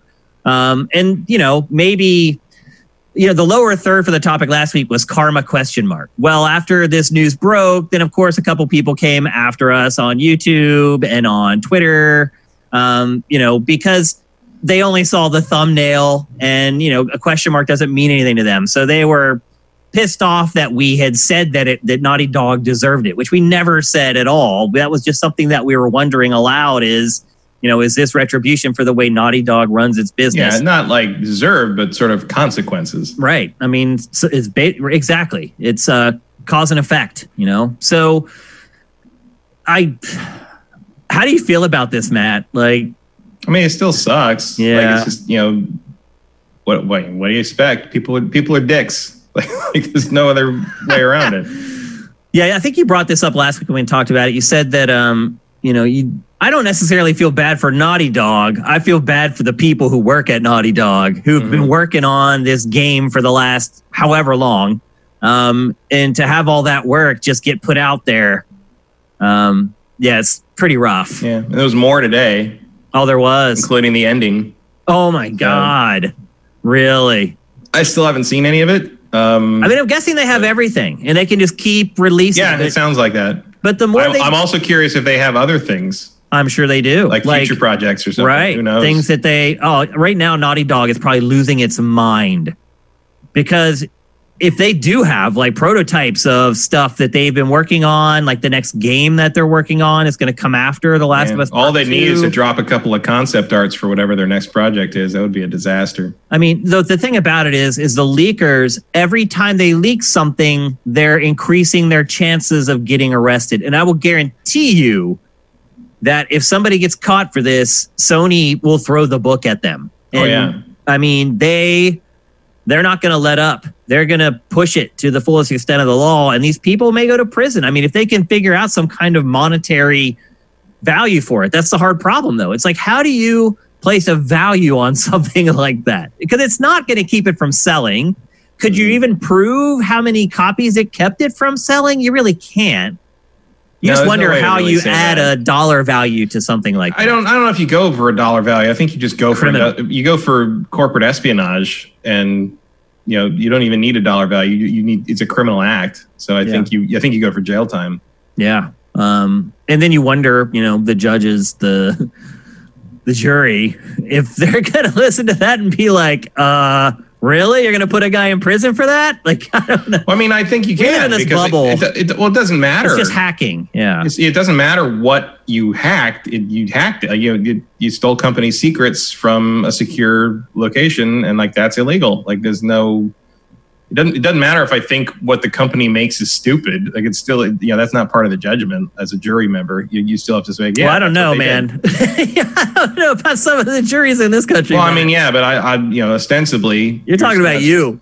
You can Yeah, but, reason. al- yeah, but you also get to screen a jury for exactly that reason. That's true. And in some cases, they would put the idiots on the jury. The defense would want that, yeah, but it's sure. it, it's hard to stack a jury these days with uh, With like, I don't like I don't know what you do with that. Like trying to find someone who thinks it should be okay to spoil stories by stealing things from game. companies. You could find somebody who hates video games or whatever. All that, that still doesn't make it relevant because it's just like you're not. It's not on trial for spoiling the game. It's on trial for stealing shit from their stuff. No, but the point is, is like, and you're on the jury, you know somebody can do serious prison time for something. So you're like, okay, is this bad enough for someone to go to prison and possibly be like raped? Like seriously, when you're in a jury, now you're in, think now you're talking about reforming the prison system because that's not part of that's not part of the punishment there. that's not a part of the official punishment. It's the No. unofficial punishment. but believe me, people think about that stuff. People know what jail's really like. So I don't know. Um, Someone who got tr- who got thrown in jail for this though is probably not going to go to that prison. they're going to go to a country club, or they're just going to go to jail. They're going to go where prison, Martha Stewart went. where there's tennis courts and crap like that. Yeah, there's gonna. What there's do you gonna- think should happen going to be patio time. I, Yeah. I promise. What kind of punishment do you think that they should get, Matt, or he or she? Who knows? Um, I think I think they should have computers taken away from them forever. Forever, That's what I would do. I'd be like, no more electronics. You're done. ever. That would be hard to enforce. Be very hard to enforce. But The reason I was talking about uh, monetary damages is because to me, the monetary part of it could be far more damaging. Because, like you said, they're probably not going to prison. If they do get any time, they're going to go to a, like a county jail or something. They're not going to go to the big house. They'll do their like eight months or whatever in a county jail and play play chess for a few months, and then they'll get out. But the monetary part of it is something that will last forever. So if you can, sure, he gets six months of jail time. But what if he has like, you know, $3 million of reparations and they're going to garnish his wages until it's paid off? That is far more effective than someone going to jail and playing checkers for a couple months. Like, I, that's why I brought it up. yeah, I mean, I, did, I don't know what the what the like punitive financial thing would be for that. You know, I don't know. It depends what you charge them with. Um, and you can do both. You can find them and send them to jail. Whatever, you can know. do a criminal case and then a civil case as well. Um, um, it's you know, and they can carry both penalties. It depends what you what you think someone should should do. Um, it depends what Sony wants to go after them for. Um, yeah, I don't. I, mean, I don't know. I don't know the legality of. it. I don't know what they charge them with. It depends what the charges are. It depends how they got in. It depends what they what else they got. It depends how they went about it. And I mean, just and based of upon what we've seen so far, it's pretty bad.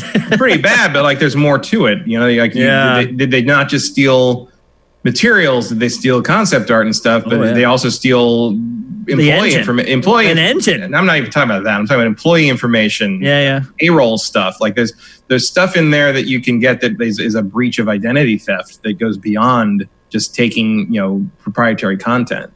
Yeah. Um, because that's the. I mean, I know it's it's easy to focus on the spoiler stuff because of. Uh, that we're focused on being gameplay people who play games but like the real criminal act here is taking the thing and the other things they took might be even more concerning than taking a bunch of game story spoilers it could be everyone at naughty dog's social security number is out there now like we don't you know it could be way worse depending on how naughty dog stores its information and what that le- that that vulnerability gave the hackers access to Well, we have So- something going on in our chat right now where people are afraid that someone in the chat is going to start spoiling stuff for the game. Um, Yeah, that's something he's- I never. He's just starting to mention just his thoughts on the ending because he saw it, but he hasn't Oh. mentioned any plot point of the ending. But I just would say, please don't spoil it for the people in chat. Yeah, yeah, don't do that, man. I'll, I'll, we'll ban you for life. I'm not kidding. If you come in and you start putting spoilers in our chat, we'll ban you from our chat forever. Bottom line, no, no warnings, no anything. You there, there's your warning. You do it, you'll never chat in uh, one of our streams again. So there you go. The gauntlet has been laid down, and we have moderators in chat every stream. And if you do it, we're gonna get you. So there you go. Um, Mitch, what's your take on all this insanity? By the way.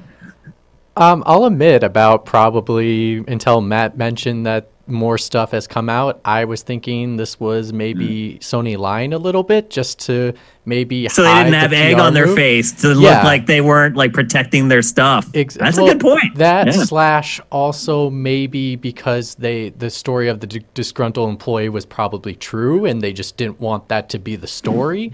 So, but now that it's came out, like it's definitely probably true. So, um, I just think it's unfortunate, and you know, obviously the person should face consequences because that's serious. Like that's. Well, and that's Shri- I not mean, their okay. original their original statement kind of made it's like, oh, they're not affiliated with Sony or Naughty Dog, and I still thought, well, technically, a contractor is not That's affiliated. True. That's a good point too, But Matt. then Schreier actually did ask them, "What Yeah. about that?" And they said, "No, the person who did this is n- has never worked for us, has never been a contractor, has never Yeah. had any relation to Sony or Naughty Dog ever." Because the other thing I was thinking was in regards to it um, was because of uh, the person wasn't connected to them in any capacity. Oh my gosh, I just lost my thought. Uh, keep going. If I think of my thought, I'll come back to it. I don't know. why I just totally blanked on it. Holy we were cow. saying that if they weren't connected to them in any way, then sometimes that jogs your memory, but not this time, I guess. Oh no, uh, no, it's something completely different. It's Neil Druckmann. Like they've said almost nothing except for that blank statement, and he did say some stuff though recently with it going gold. I did watch his video of him uh, talking. yeah, went gold today, by the way, folks. So no went- more delays. yeah, it went gold, and then he also did throw a little bit of info saying like, "Hey, no matter what you've read or what you've seen, experience in the game is totally different than what you've actually read." so they could have had, they could have found old cinematics. Um, Naughty Dog could have changed what happened. I think what they're saying there is like it's different when you see it in context and with the whole Oh, story well, playing out in front of duh. you. That's what they're Yeah, trying he to said say. immersion was the thing that makes it important. That's okay. Well, whatever. It's just damage control. That's pretty much all that is. Yeah, but it's Uh, also tr- it's also true. Yeah. Like, like if if the way you told the story didn't matter, then all stories would be the same. Yep. Um, that's true. Yep. Well, who is it that said? Is it Shakespeare that said there's only four stories? Uh, Shakespeare, we don't have any record of what he thought about anything really beyond his writings. Uh, but that it, it, it is kind of said there's like basically three stories: there's man versus nature, man versus himself, and man versus man. Yeah. And um, yeah, Shakespeare had Who said that? Somebody coined that phrase the first time, though. Um, I can't remember who said that. It's a more recent thing, though. Shakespeare wouldn't have thought of things that like that. They didn't think about story that way. Um, Yeah. They also didn't think about spoilers. nope. they definitely. No one didn't. has seen a Shakespeare play since he wrote them without knowing how they ended because That's it's just, true. That's It's a tragedy. Everybody dies. It's a comedy. everybody gets married. That's it. Like this- Yeah, that's pretty accurate. It really, it really is interesting to me that like the the spoiler thing, the idea of spoilers and cul- spoiler culture around the idea of like any information about the story. That's the last twenty years. Like that is Yeah. an extraordinarily oh recent yeah, development. yeah, oh yeah, for sure. Because when I was growing up, no one thought talked about. I mean, people would say like, "Don't tell me how it ends." Like if you're talking about like a mystery story or something like that.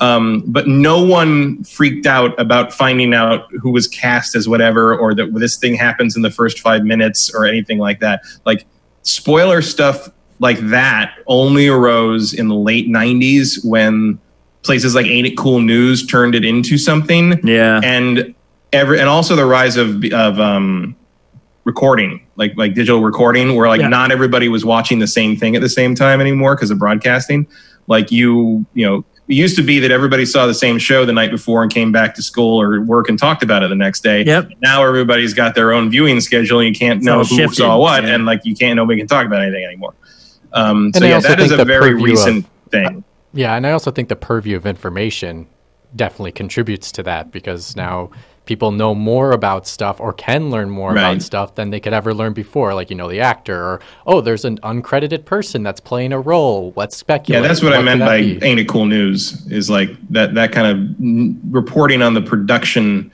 process changed how much information you had access to, and that also like before the internet was prevalent, you it's a lot easier on the internet to just accidentally see a paragraph that includes the end of something in it, and you're like you read it, you know, because you can't not read something if you look at it, and like you're just like, you're like oh my god, that tweet told me the end of you know, it's like when the when um you know in Harry, Harry Potter uh, when Half Blood Prince came out, and people were just posting in all caps everywhere on the internet, Dumbledore kills Snape kills Dumbledore.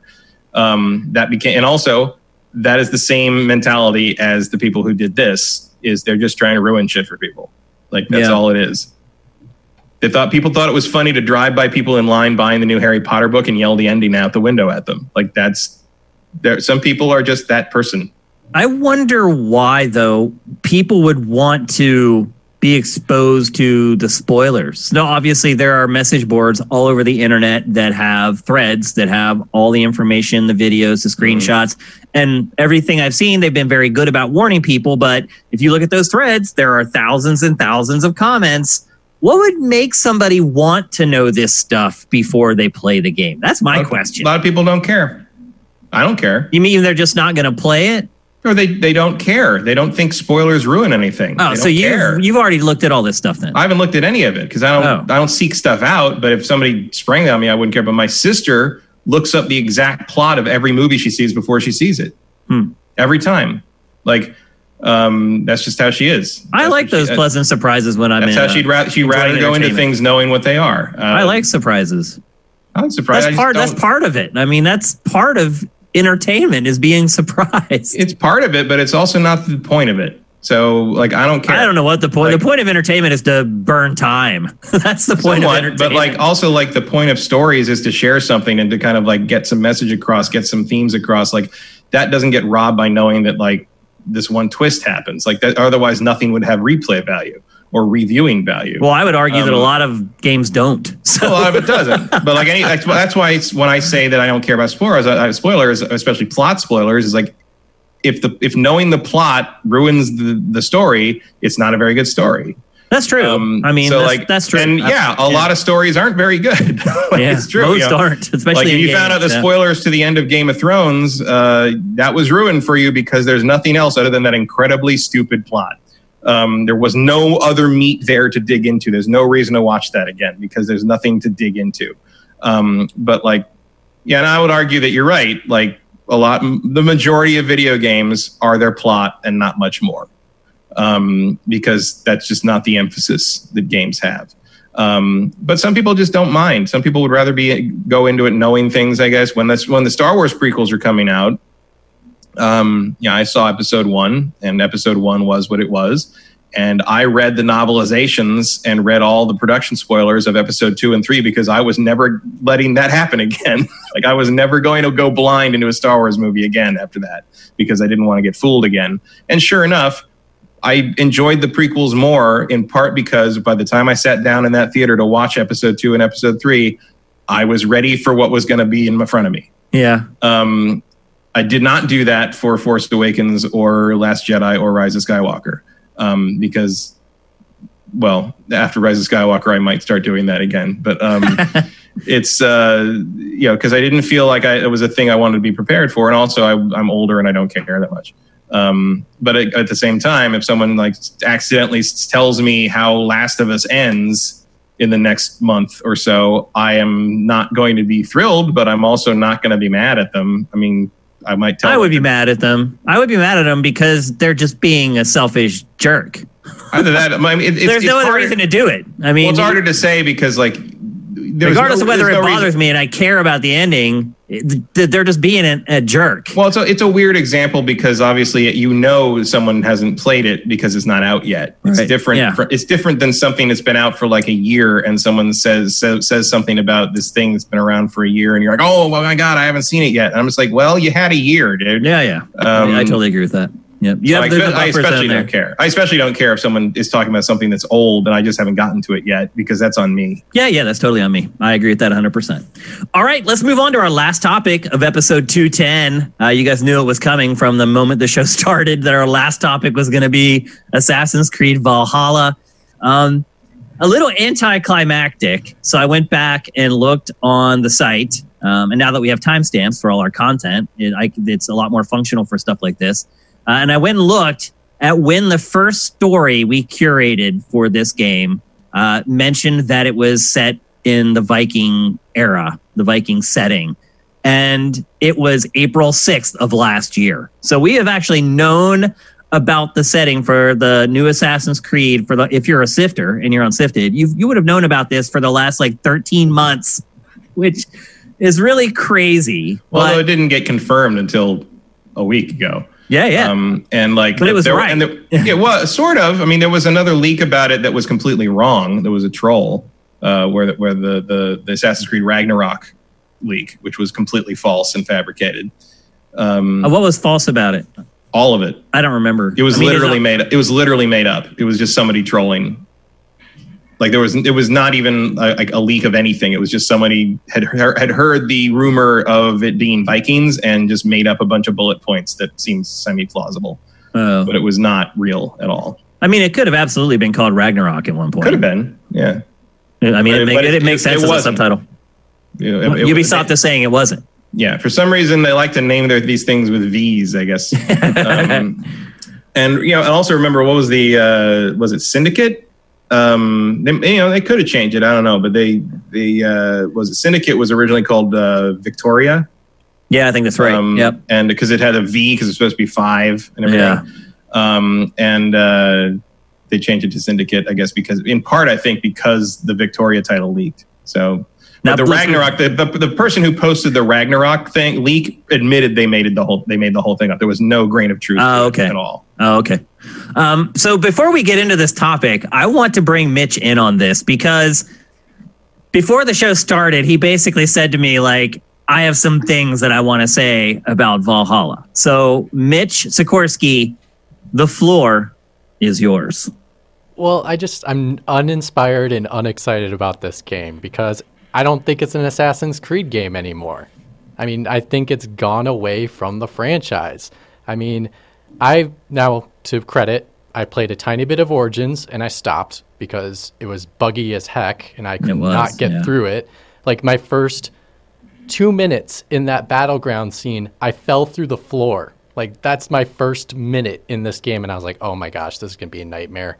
You mean in Um, Origins? Origins, yep. And then I played Odyssey, and I'm still kind of going through Odyssey right now, but it has lost so many of the elements that I appreciate of Assassin's Creed that made me feel as if this isn't really an Assassin's Creed game anymore. It's just a historical game, which Okay, what elements are you talking yeah. about? Um, and so the elements are one assassinations are like not even significant anymore due to the fact that in Odyssey, if I get behind somebody and I stab them, they don't die always. Like if they're too powerful, you only take a shred of their health and then you're forced to do their combat system.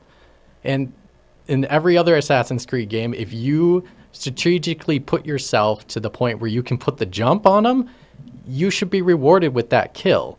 Um, there's no hidden blade in there. Uh, the the elements in the story of the Assassins Guild is a little bit thrown away now. In, in Origins, I know it's the origin of the of the creed itself, but in Odyssey so far, what I've played of, which I'm probably about 20 hours in right now, uh, I don't see any connection to the assassins, but I do see the connection to, uh, I think they're called the Asus, uh, the, the the gods that came before them, or the people, but they call them You'll, gods. you'll get the uh, connection eventually uh, later on, and also remember that Odyssey takes place like 200 years before Origins, which is weird, Oh, but there you go. Yeah, true. he yeah. does he does bring up a good point though. If he's played for 20 hours, and I hadn't even realized this He's when I played for 20 hours. He's barely a third of the way through the game. He is, but he has played for 20 hours and he has seen no signs of the assassins versus the Templars. That because it's even earlier. Here's so I'm a big Assassin's Creed fan from day one. Really, I'm Me too. one of the I'm one of the people who defends the first game. Oh, and I, I love the like the first first game. game. Don't get me wrong. That that And that is amazing. I think we all do. And uh, mind you, the the first game is the only game in the entire series that actually has proper assassination planning. Yep. Um, they really ditched moved away from that. Yeah. So I I did play Assassin's Creed 2 again during quarantine. I played uh, Unity.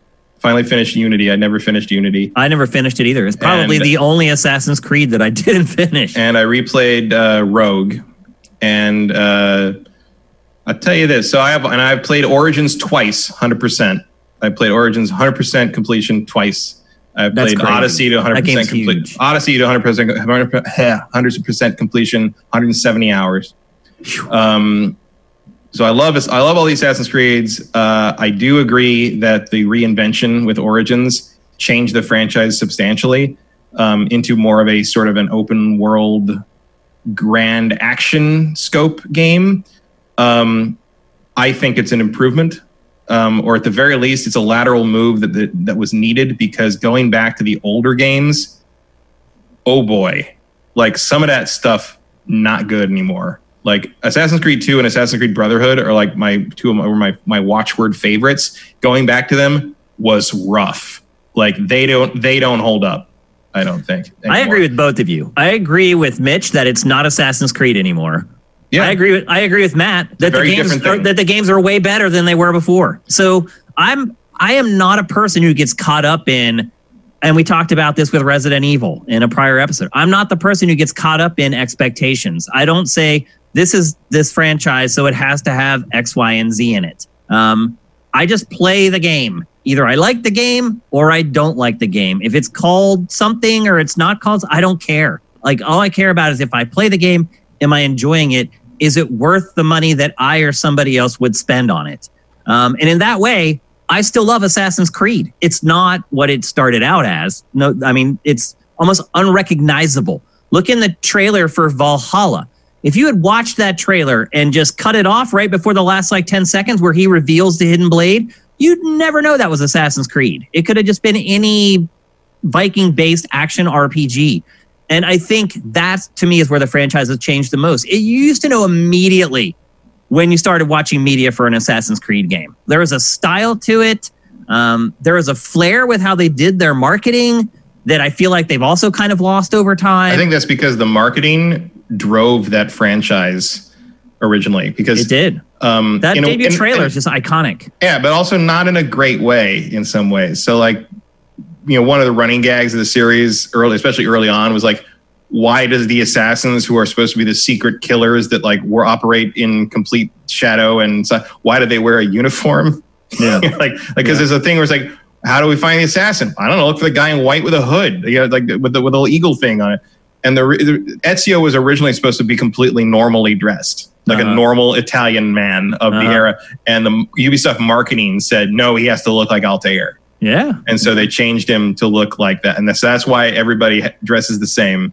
Whereas the Templars, who are not secret, I mean, they are a secret society, but they aren't supposed to be sneaking through crowds and stuff. They all dress differently. Like you'd never do. be able to tell it's a Templar on sight, but the assassins have like kind of that like a uniform uniform going on. They kind of make like, them like eh, superheroes a little bit. Yeah. So like, and I get like kind of the the new the new games are sort of telling the the deep origin of the Assassins Templar thing.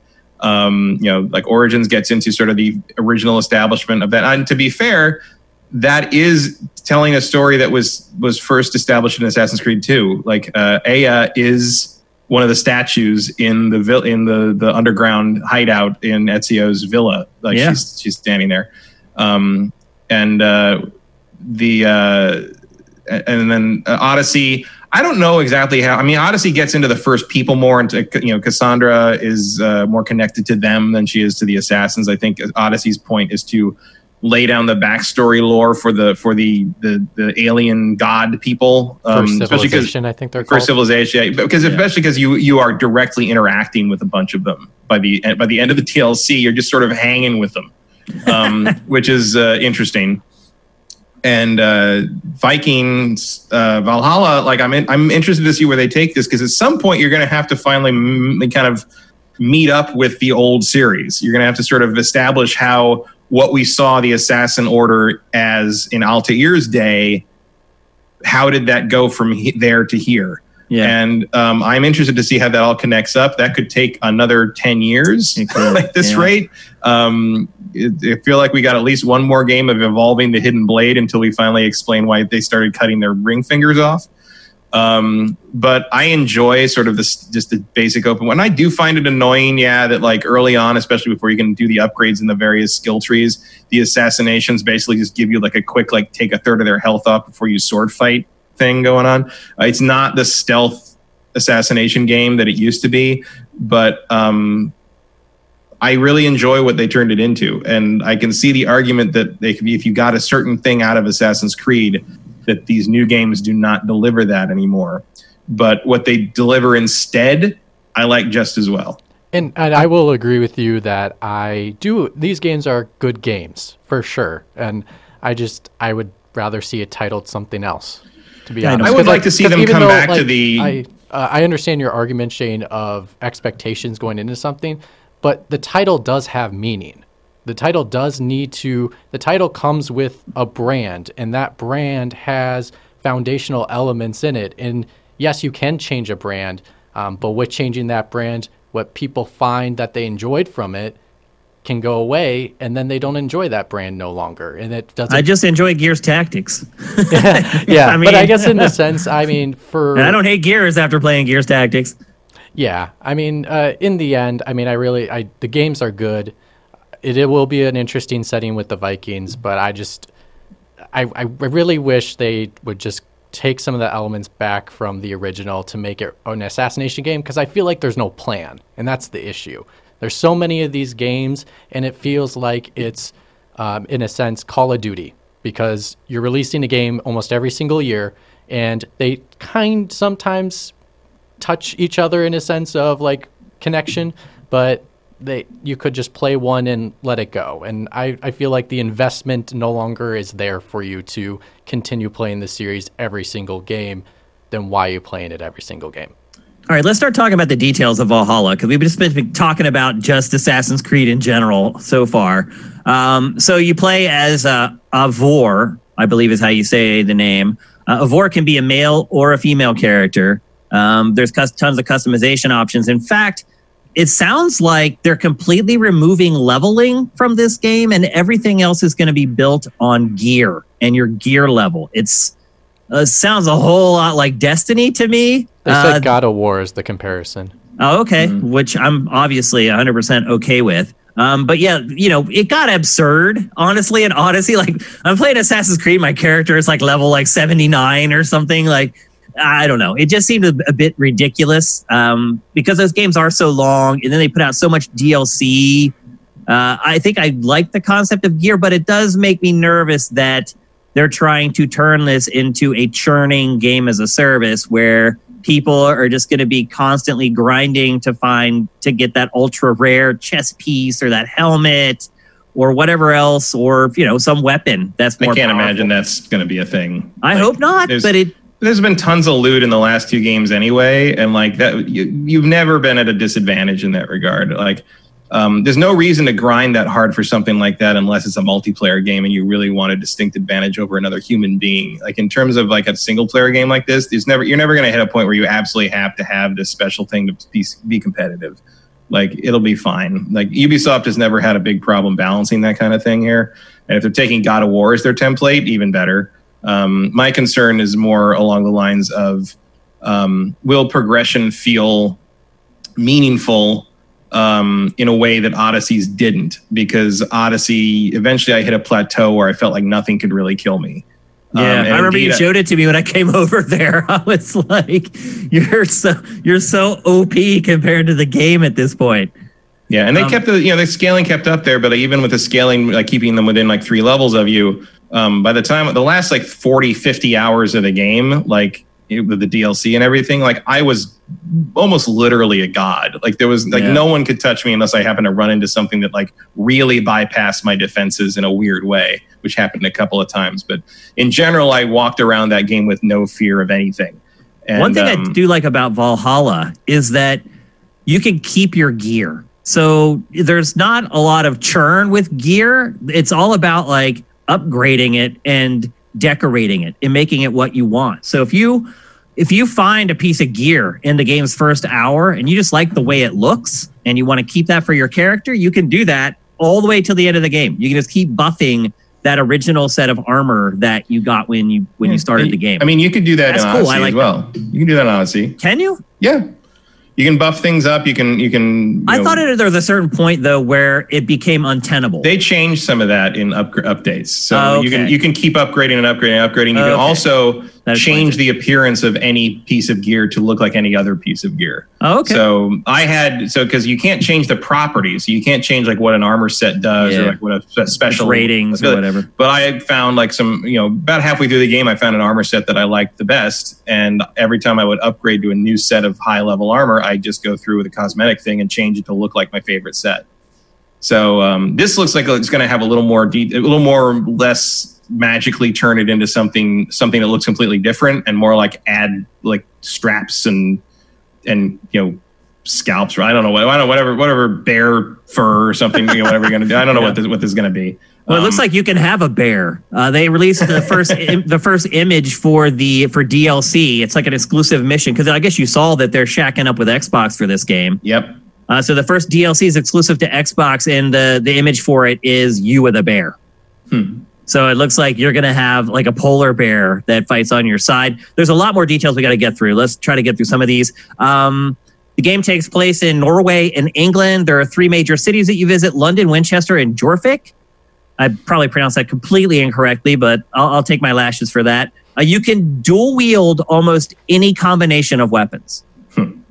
That's pretty cool. I'm gonna use an axe and a bear. well, the axe obviously is the one that they really focused on in the Mhm. first trailer. Um, and classic Viking weapon. It's Yeah.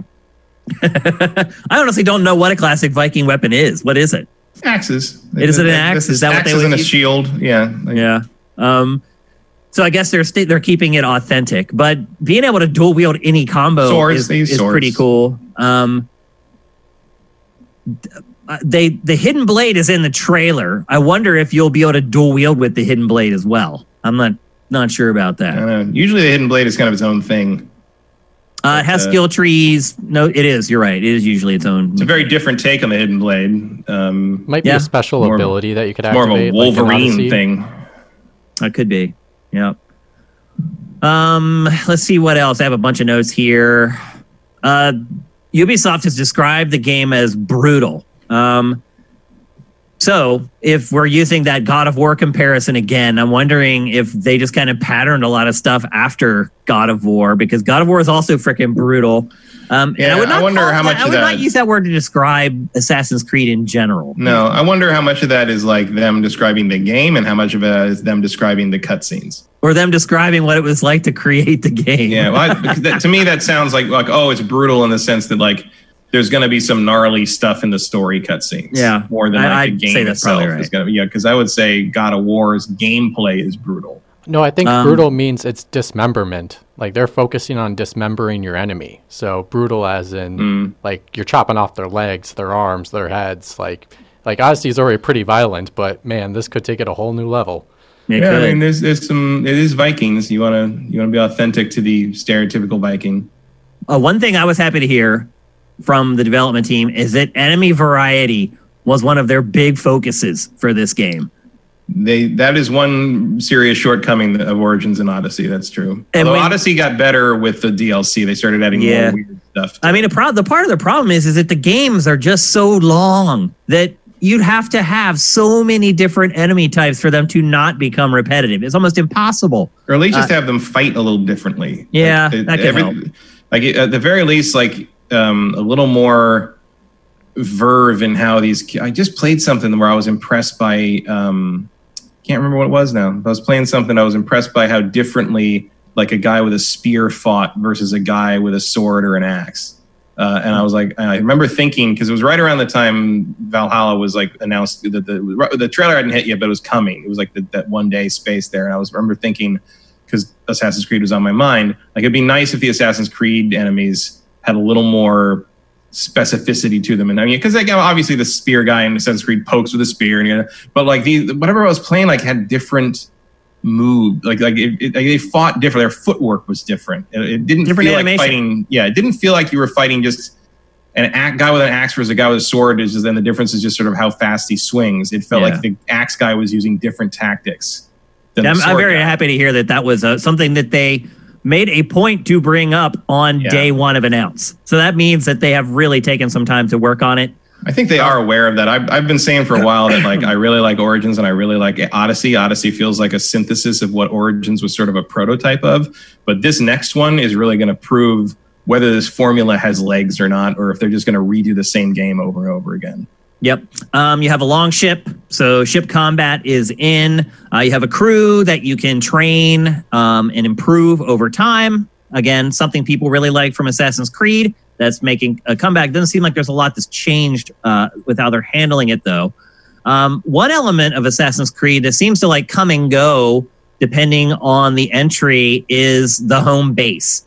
Um, it's there have been so many versions of it. Sometimes the games go hardcore into it. Sometimes it doesn't exist. Sometimes it's just a very light kind of approach. Um, but this time they're going all in again. So you'll be recruiting people to, when you recruit soldiers, they become a part of your settlement. Um, and then they live in your settlement and then you grow your settlement. Um, and you grow your clan that actually goes out on missions and fights with you. So it sounds like the community angle of the game. I wouldn't say it's new because prior games have done it, but it looks like they're going back to the more hardcore approach on that stuff. Did you like those features in prior games, Matt? Yeah, I like them. I don't feel like they've ever gone far enough with them. Like the closest they got to really getting there, I think for me was uh, Brotherhood. Yep where that was you, what I was going to say. Like yep. the, the, and then they took huge step backs and, after yeah. that. Like it was yeah, really well, weird. Assassin's, Assassin's, Creed Three is one giant step back. Like yeah, I still, I mean, I don't like Revelation very much, just because it feels like a stopgap game made by people that didn't really understand how Assassin's Creed worked.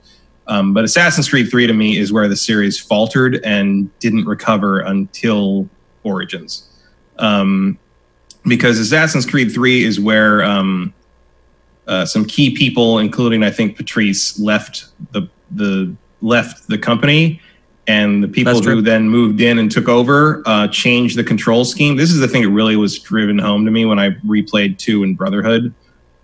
Like the control you had over Ezio was astounding. Like yeah. I mean, even though I think the mission design really doesn't hold up today, like running around the the city and being able to control it just felt good. And then you go yep. to to Assassin's Creed climbing 3, felt great and like they it, they made it Assassin's Creed for dummies. And well, you, you could run in trees though, man. Run in trees, yeah, but it was all automatic. There was no yeah. like you you couldn't even control when you left cover anymore. Like that was the thing. The fact that the pre the games previous to that had the thing where you hold the right trigger to go loud.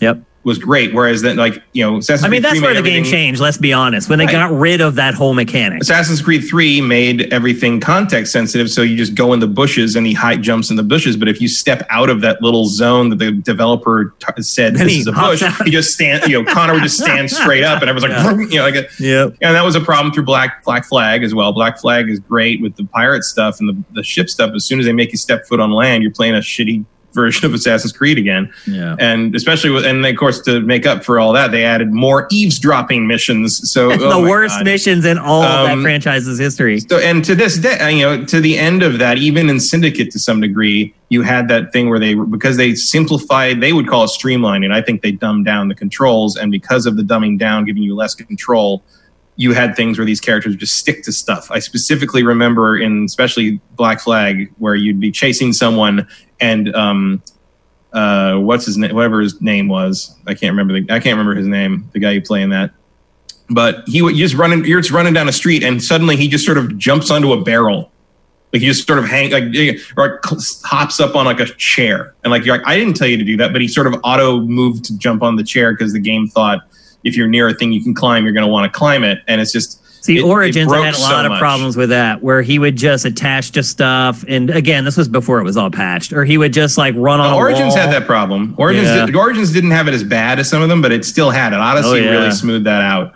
Um, but it, it, right, but Assassin's Creed Three, where they they ruin the controls, is basically where they develop that. That problem does not exist in the Ezio games. Yep. because you control when he sticks to stuff. Yep. And and it's just it's just a shame what happened there. But, well, the uh, good news is that there there are 12, 12 studios working on this game. 12. So you can't really pin it on anybody anymore. It well, is really a collective when, effort. I think you can because like usually when you're dividing things up like that, you're talking about like this studio did texture yeah, stuff or this does, studio does the audio or whatever. Someone is to blame for, we'll for sticking to the barrel, and I will find you. Uh, another another point is that Valhalla is cross gen, so it's coming mm-hmm. to this generation, PS4 and Xbox One, but it's also coming to PlayStation Five and Xbox Series X. And to your point earlier about having uh, more animation routines, different AI, that is something that could absolutely be done by the next generation consoles. But because it's a cross gen game, the chances of that happening are probably like zero. Um, so, and that's just a drawback of the transition from one generation mm-hmm. to another. You're going to get these games that are kind of hangovers that aren't quite taking advantage of everything the new consoles can do. But I would also guess that it will be one of the top selling PS5 and Xbox Series X games by the time the year is over. So it is what it is. The games will look gorgeous, but you're not going to really see a lot of that next gen stuff. The visuals will be gorgeous. The load times will be gone. Yeah, I mean, even in the trailer, I was like, "Wow, that's gonna that's what that's gonna look like on the new systems." Like some of those big landscape shots. Pretty crazy, um, which is yeah. great. But yeah, yeah I think I'm cool it will play very and similar. Everything. I, the trailer looks great. Um, yeah. I'm I'm in. I mean, I mean, I'm I in for with, all the Assassin's Creeds. I mean, me, I'm always in. Assassin's Creed. I, I do. I mean, I typically love the franchise, and I'm not I do agree with Mitch that it has changed and agree with you that it has changed a whole lot. But the bottom line is that they've always been excellent video games. Um, and some people may like some entries more than others because they like one element of the franchise more than another. I just like it all because they're just high quality games that I feel like I can usually safely recommend to people I care about to buy. And they're not going to come back a month later and be like, bro, I hate you. So um, I'm all in on Valhalla. It looks great. It's coming out this year. Like I said, cross gen. Um, so Unless can, the systems get delayed, if this was what Ubisoft was talking about. That's that's true. It's possible. Um, but then you could still pick it up on your PS4 or your Xbox yeah, One. I mean, I probably wouldn't wait if, if they still brought out the current gen versions. Actually, what will you do, Matt? What if they put out the current gen versions in like late October and then the PS5 Xbox Series X version comes out in like November or early December? What would you do? Um, Would you I, wait? I mean, it would probably depend on what else was coming out around that time. But uh, if it was looking really good, I could, I would see my, I can see myself getting it um, either for the Xbox One X and hoping that it would be compatible when the new That's one came out. Probably the way to do it. Or possibly just getting it on PC. Yeah, that sounds like the way to go. Um, Leave especially because out in the cold. Yeah, especially because I mean, I had, I did play Origins twice. Um, if I had the time I would think about playing Odyssey again, um, but that's a long, it's a 170 hour game. Like this, it'd be a hard uh, commitment. Well, if I remember um, right, so I wouldn't I be too worried about having to replay it on a new system. I believe the Xbox version does have smart delivery. So if you it bought does, the Xbox yep. version, you don't have to worry about the upgrade. But P- it does PlayStation, have smart delivery. you do. Yeah, and I mean, well, yeah, because it's, I mean, it also isn't going to upscale games the way that the Xbox Series X is going to from mm-hmm. Xbox. So I mean, I would probably stick with Xbox on this one also because of the, the DLC deal and the exclusive. You know, I I tend to like kind of lean Xbox in terms of power, but in terms of like early on when you can't tell which system to do it with, I tend to lean towards whichever one has the marketing deal because it means you'll get stuff first and it's kind of the lead platform. Yep. Um, and then the last thing, attention. Yeah, the last thing I should mention before we go is that they have confirmed the developers confirmed that the assassins and the Templars are in there. But just the fact that they have to mention that mm-hmm. really does show you where the franchise is right now. Sort of. I mean, the, the the weird thing is that Odyssey was a prequel. Like it's weird that you made a game called Origins and then right. you made a game that takes place takes place before it. You know, it's like okay, yeah, that's weird. Um, like it's worth it because the ancient Greek setting is really cool. Yeah, but it's you know this is the first game to continue the story on from Origins, so we get to see how things have evolved in the you know intervening like whatever how many years whatever this could probably gonna be like eleven hundred years or something. Yeah. Um, a lot can happen in a thousand years. It's apparently, and I guess they didn't want to do a Dark Ages game, but um, it's uh, and you are closing in like you're within a couple centuries of Altair at this point, so there might yeah. be some connective tissue happening here. So, Mitch, how? What about you, man? You you, you were pretty pissed off about it. I mean, are I'm, you are you interested? Are you gonna play it? No, I'll play it. I mean, I I just wanted to lay my beef out there, and you know, just let people know my thoughts of the franchise going into the future. But you know, again, they're good games. I actually enjoyed this more than I enjoyed The Witcher Three because it's not breaking on me constantly. Mm, so yeah, um, even though the story mission, I mean, the side missions in Witcher are much better, but it's a better functioning game in my in my regard. It's a but cleaner code for cleaner, sure. For sure. So I am interested in this one, and I am looking forward to doing a Viking rap battle. Like that will be fun. so uh, and tattoos all over my body. You know, there's a lot of cool immersive elements that the game transitioning this way does help. And yeah. I think I'm excited about what they do with the the the time periods going forward. And I'll just play it for that. Okay. All right. It's time for our Q&A, folks. So get your questions into chat at Sifted Games. It makes it a lot easier for us to see them. Uh, while you guys are asking some questions, I'm going to scroll up and see if I can find any Twitch Prime to thank people for. I think I saw Gurzilla earlier had uh, subscribed. Uh, and once again, it's cut off. I don't know why my chat does this. It'll only scroll back up so far, and like all the chat from early on in the show is gone. It's a Usually memory I'll write it down, um, but there wasn't very many in the middle of the stream. Okay, cool. I just want to try to get everyone if I can. Uh, and thanks to the two guys who were handing out subs earlier, uh, Sound Wizard and who was the other one? Tiny 2K, I think. Yeah. Only 2K. Yeah, thanks you guys. That's awesome. Uh, Sifters, I hope you're thanking them for spreading the love. Uh, let's see some questions. Uh, Kevin Rafa, which game do you miss in this generation? I guess he's saying what franchise that hmm no longer is, exists do you miss this this time around? Mass Effect. Yeah, that'll probably be everyone's number one, is my guess. Because I know another game came out with the title on it, but that wasn't Mass Effect. Yeah, I mean, I would argue that you that you leave it alone. Um, I don't really want more Mass Effect. I just want a remaster. Um, the other thing I would probably go with is Star Wars. Like Mm. this, it's old. Gener- I thought this generation was gonna have a whole bunch of Star Wars games, and we got two Battlefronts and a, I mean, a good Fallen Order game, but like nothing. Now, at this point, I'm jonesing for that Lego Star Wars Skywalker Saga game just to have more Star Wars content. I mean, just get on with it. this one's easy for me. I mean, it's it's Metroid.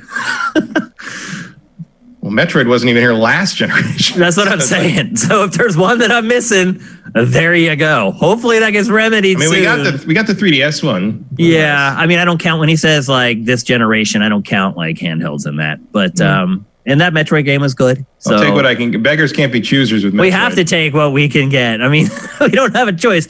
Hopefully that's rectified soon. I mean, Yeah, I'm hoping we see whatever MercurySteam's been working on. I hope I hope we get a, a new Metroid game from them. it would be nice. year. Absolutely, for sure. I'm missing Uh, another Portal game. That's what Portal. I want. Yeah. Now that Valve is back in li- alive and kicking, um, maybe it's a possibility now that we get a new portal. For a long time, I really didn't think it was possible. I didn't really think it was going to happen. My thing with that would be that the people who wrote those games aren't there anymore, mm, and I would not really want to see them attempt it without the people who wrote, uh, without Eric and Chet. I mean, let's be honest. That that's what made that game. Yep. I mean, the writing was amazing. The voice acting obviously carried it, but the writing is really what set it off. Yeah, I would, th- those games were written by the guys who did Old Man Murray, if you remember that. Site. Yeah, I do. I know, Um, remember which very we well. Does, actually does it still exist, or is it gone now? Oh, it's that shut down year, like 2003, 2002. Oh, wow. It's still up. It's still up there. I think you can still see it, but they haven't written anything new for it since they got hired for actual real writing gigs. Um, but those Tiny guys, 2K, 2000 bits. Thank, bro. Thanks, bro. those guys, yeah, those that's who wrote Portal, the Portal games, is the Yeah. people who did that, and Okay. uh, which was a site that we used as a template for XPlay when we were developing that. Yep. That I- Rune review. That's right. ETH Demon, um, he brings up something that maybe we should have mentioned in the show. Uh, what are your predictions for the Xbox event? Uh, there's an event this Thursday. We should have mentioned also during the Assassin's Creed section that Assassin's Creed Valhalla's gameplay is most likely to be, be debuted on Thursday at the Xbox event. The Xbox event is all third party, it is not any first party stuff. Uh, although today, Phil Spencer said that Series X and Halo Infinite still confirmed for holidays this year. So take that for what it's worth. But anyway, back to ETH Demon's question. Uh, what are your predictions for the event, Matt? I'm thinking probably some Halo. Um, They said no first party, only third oh, party. no first party. Yeah. God, who knows then? Maybe, maybe probably gameplay for Assassin's Creed and um, maybe some maybe they'll show uh, uh, Watch Dogs Legion again. Yeah. I don't know what to Um, expect. That's it must, makes it exciting. it's like, Maybe new COD. meh. no, it's about time. Yeah. It is. No, th- this is the time. So if you go back and look, Activision unveils the new Call of Duty within the first two weeks of May every year. Mhm. Every year without fail. You do an event in the first week of May, and then you see like the first look at maybe the campaign. And then at E3, they blow out the multiplayer and you get to check out the multiplayer. So we are due. You're absolutely right. It could be, there's, again, rumors floating around that it, the next Black Ops is called uh, Call of Duty Vietnam. It's not going to use the Black Ops name, but it's supposed to be set in the same universe. Um, it's like a reimagining of Black Ops 2, I think it was. Hmm.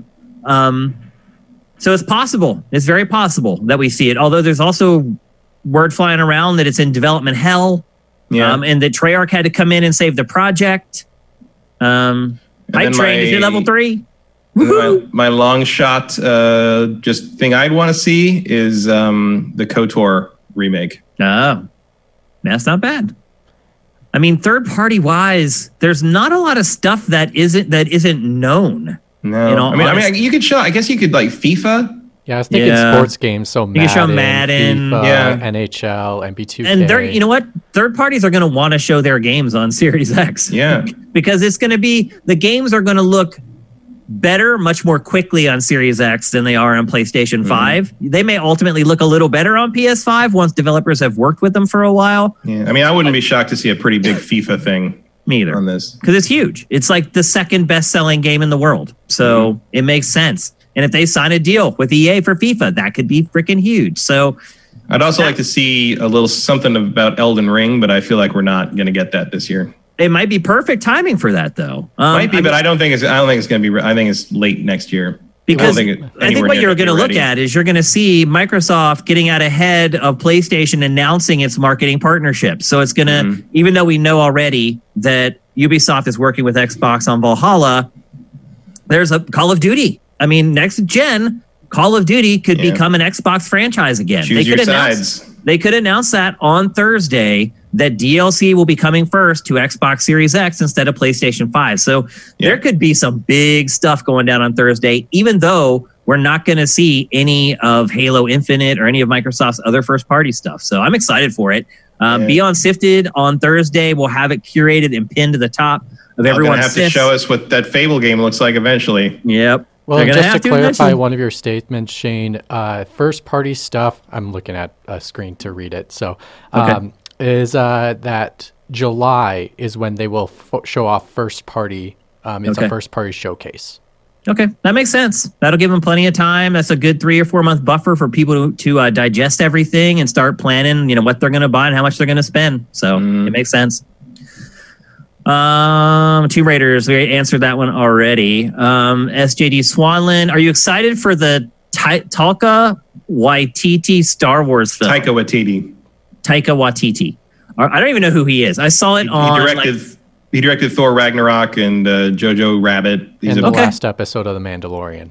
Yeah, Okay. he's uh, yeah, he's he's uh, if if I had a top like three hot directors now, I'd want to direct a Star Wars movie. He'd be one of them easily. So uh, yes, that's a very that's very good news and very exciting news, and we'll see what he does with it.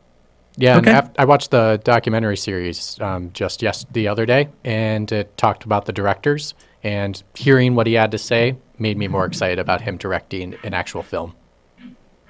Ragnarok was great. So I'm in. And he's doing Um, the next one too. Oh, great. Oh, Love now and people are subscribing. Um, Emperor Dread, thank you for subscribing.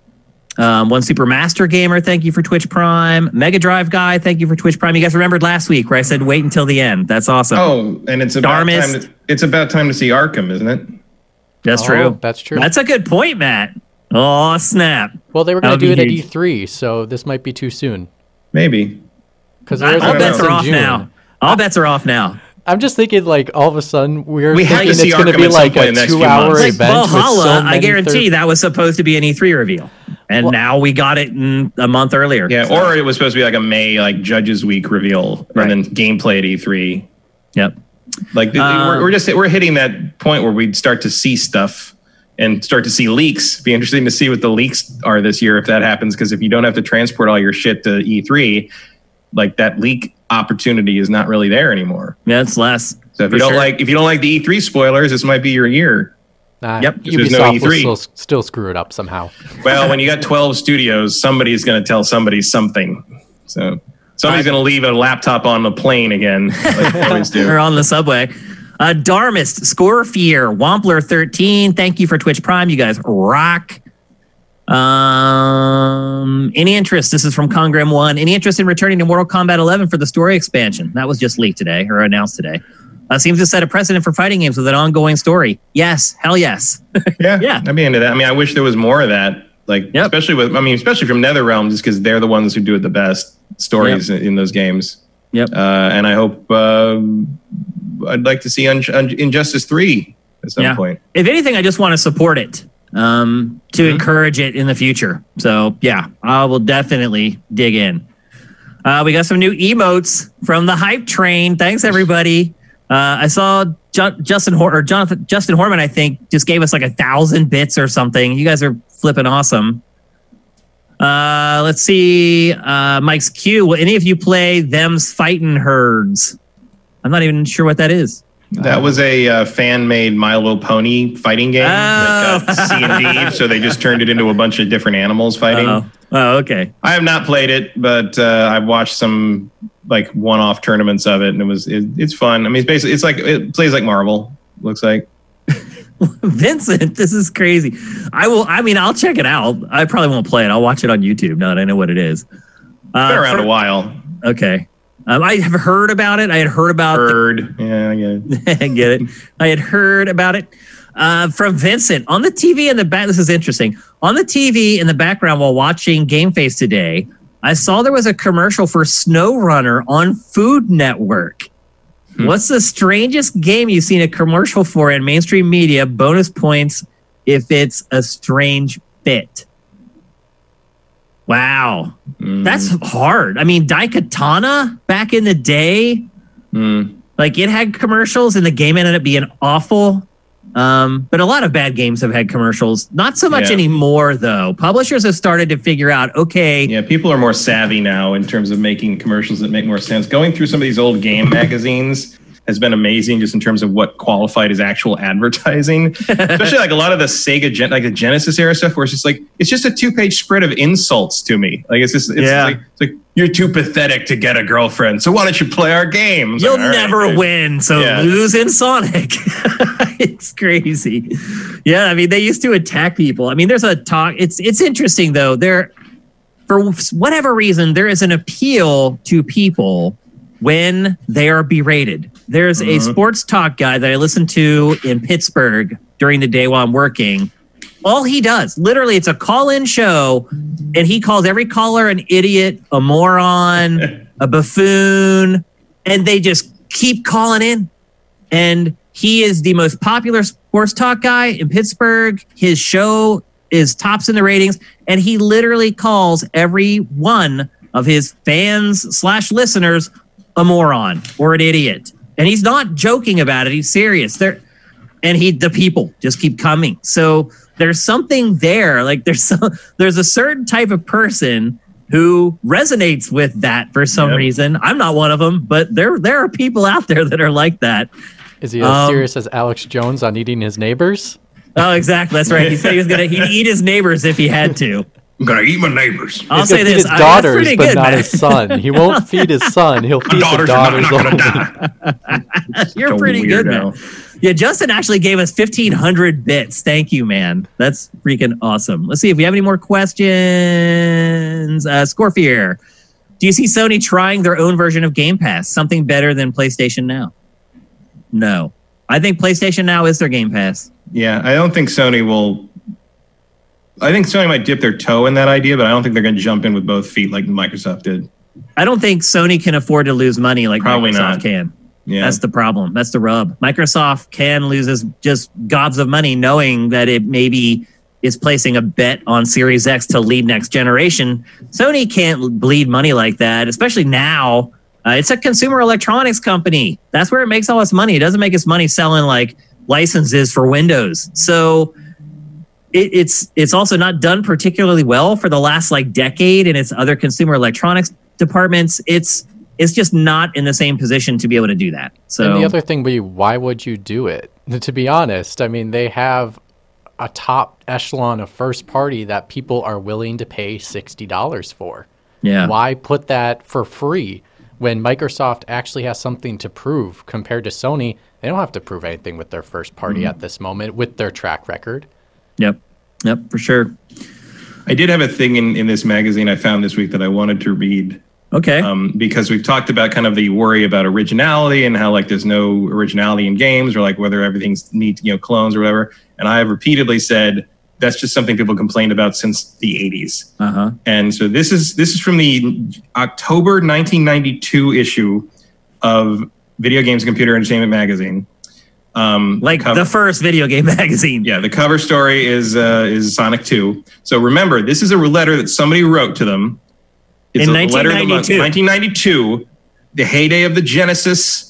Uh, the Super Nintendo had just been out for about six months. Yeah. Um, Zelda: Link to the Past was on the way. Super Mario World had just come out. Sonic Two was about to be out like that month. Like, this is the heyday of video games. Okay, remember remember 1992 is when this is being written. I'm gonna skim through it a little bit, but he basically says. So this guy says. Uh, the, the reference to the problem here I'm talking about is Andy Eddy's opening editorial. Andy Eddy, editor in chief of here, Yeah, and the, and the game doctor's reply. times. The problem is the lack of truly enjoyable games to play on today's systems. Andy Eddy's editorial hit the problem on the head when he pointed out that if the games aren't fun, even the best system specs won't make them any better. He sees simplicity and durable gameplay as the defining features of a great game, not how good the graphics and sound are. And the last time I checked, the great board games that have endured over time had rather poor graphics, but they're simply fun to play and easy to grasp. Why aren't the games that much fun to play anymore? The game doctor had it pegged. Too many games today require you to conquer them. Once that's done, the game loses its appeal. Classic games like Missile Command, Asteroids, and Tetris cannot be conquered. You can get good at them, but the end is always you lose your last man, and the game beckons you to see if you can reach just one more, more difficult level of play. The conquerable games are too all too often take the shape of a horizontally scrolling run and jump contest that makes you wish Pitfall had never been written the way companies keep coming out with these Me Too rehashes of what is becoming an extremely tired play mechanic. How about some originality and variety? Now, to be fair, that was the end of the 2D era. And at that point, they had kind of squeezed everything out of those machines that they could. Well, they you're only- tried 3D with Star Fox and Well, no, they hadn't. This is 1992. Oh, None right. of that had is before yet. that. That is before that. None But- of this has happened yet. The, the Genesis was barely uh, two years old. The Super Nintendo had only been out since '91. That's true. Like That's good. this was the That's a good- heyday of 2D games. This is when everything was the best it ever would be 2D wise. for 2D. Yeah. But this is right. someone who grew, you know, that guy's probably, you know, in his late 20s and he grew up in the arcade scene in the early 80s and he doesn't understand all this newfangled home console stuff. And to be fair, yes, uh, if you were using an NES uh, back through the late 80s, the Mario clones were out of control. Like just because it was the easiest kind of game to make on the system. But what I'm saying, I just, I thought that letter was amazing, and also the the response they agree with him. They're like, yeah, we, Oh, like, do? yeah, they're like, oh, everything looks so so boring and unoriginal now. We're worried that the crash of '83 is going to repeat itself soon. Eight um, years later, like nine Yeah, years later. because that's the imp- uh, uh, reading. Uh, you know, there's a lot more letters like that over the, in this section of the ma- era of the magazine. Because they were coming up on the 10 year anniversary of the big crash, everyone was like terrified it was about to happen again. I Like there, there's a lot of editorials about how like, you know, is this just a thing video games are going to do periodically? Every decade. every yeah, every 10 Yeah. years or so when we get a little too big for our britches. And it's like, that no. didn't happen. Yeah. Um, but I just think that's interesting. It, it was hilarious to me that it's like this guy's writing about writing And about still how nothing's original, and I'm like, dude, you could do, you could go out and buy Mario World right now. Like, Yeah, it's, yeah. Like, and here we are, 20 some years later, and we're still talking about it. yeah, 28 years later, Yeah. it's the same complaint. 28 And years 28 later. years from now, people are going to be like, what happened to all the real original games like God of War and Horizon Zero Dawn? I know, I know. It's nuts. It is. All right. That's it for episode 210 of GameFace. Thanks for the great questions. Thanks for all the Twitch Prime. Thanks for all the bits. Thanks for people just coming in and throwing around subs in our in our chat. This is why you guys got to show up for the live show. You get free subs from our other users. Um, if you want to help us out, please head over to patreon.com slash sifted.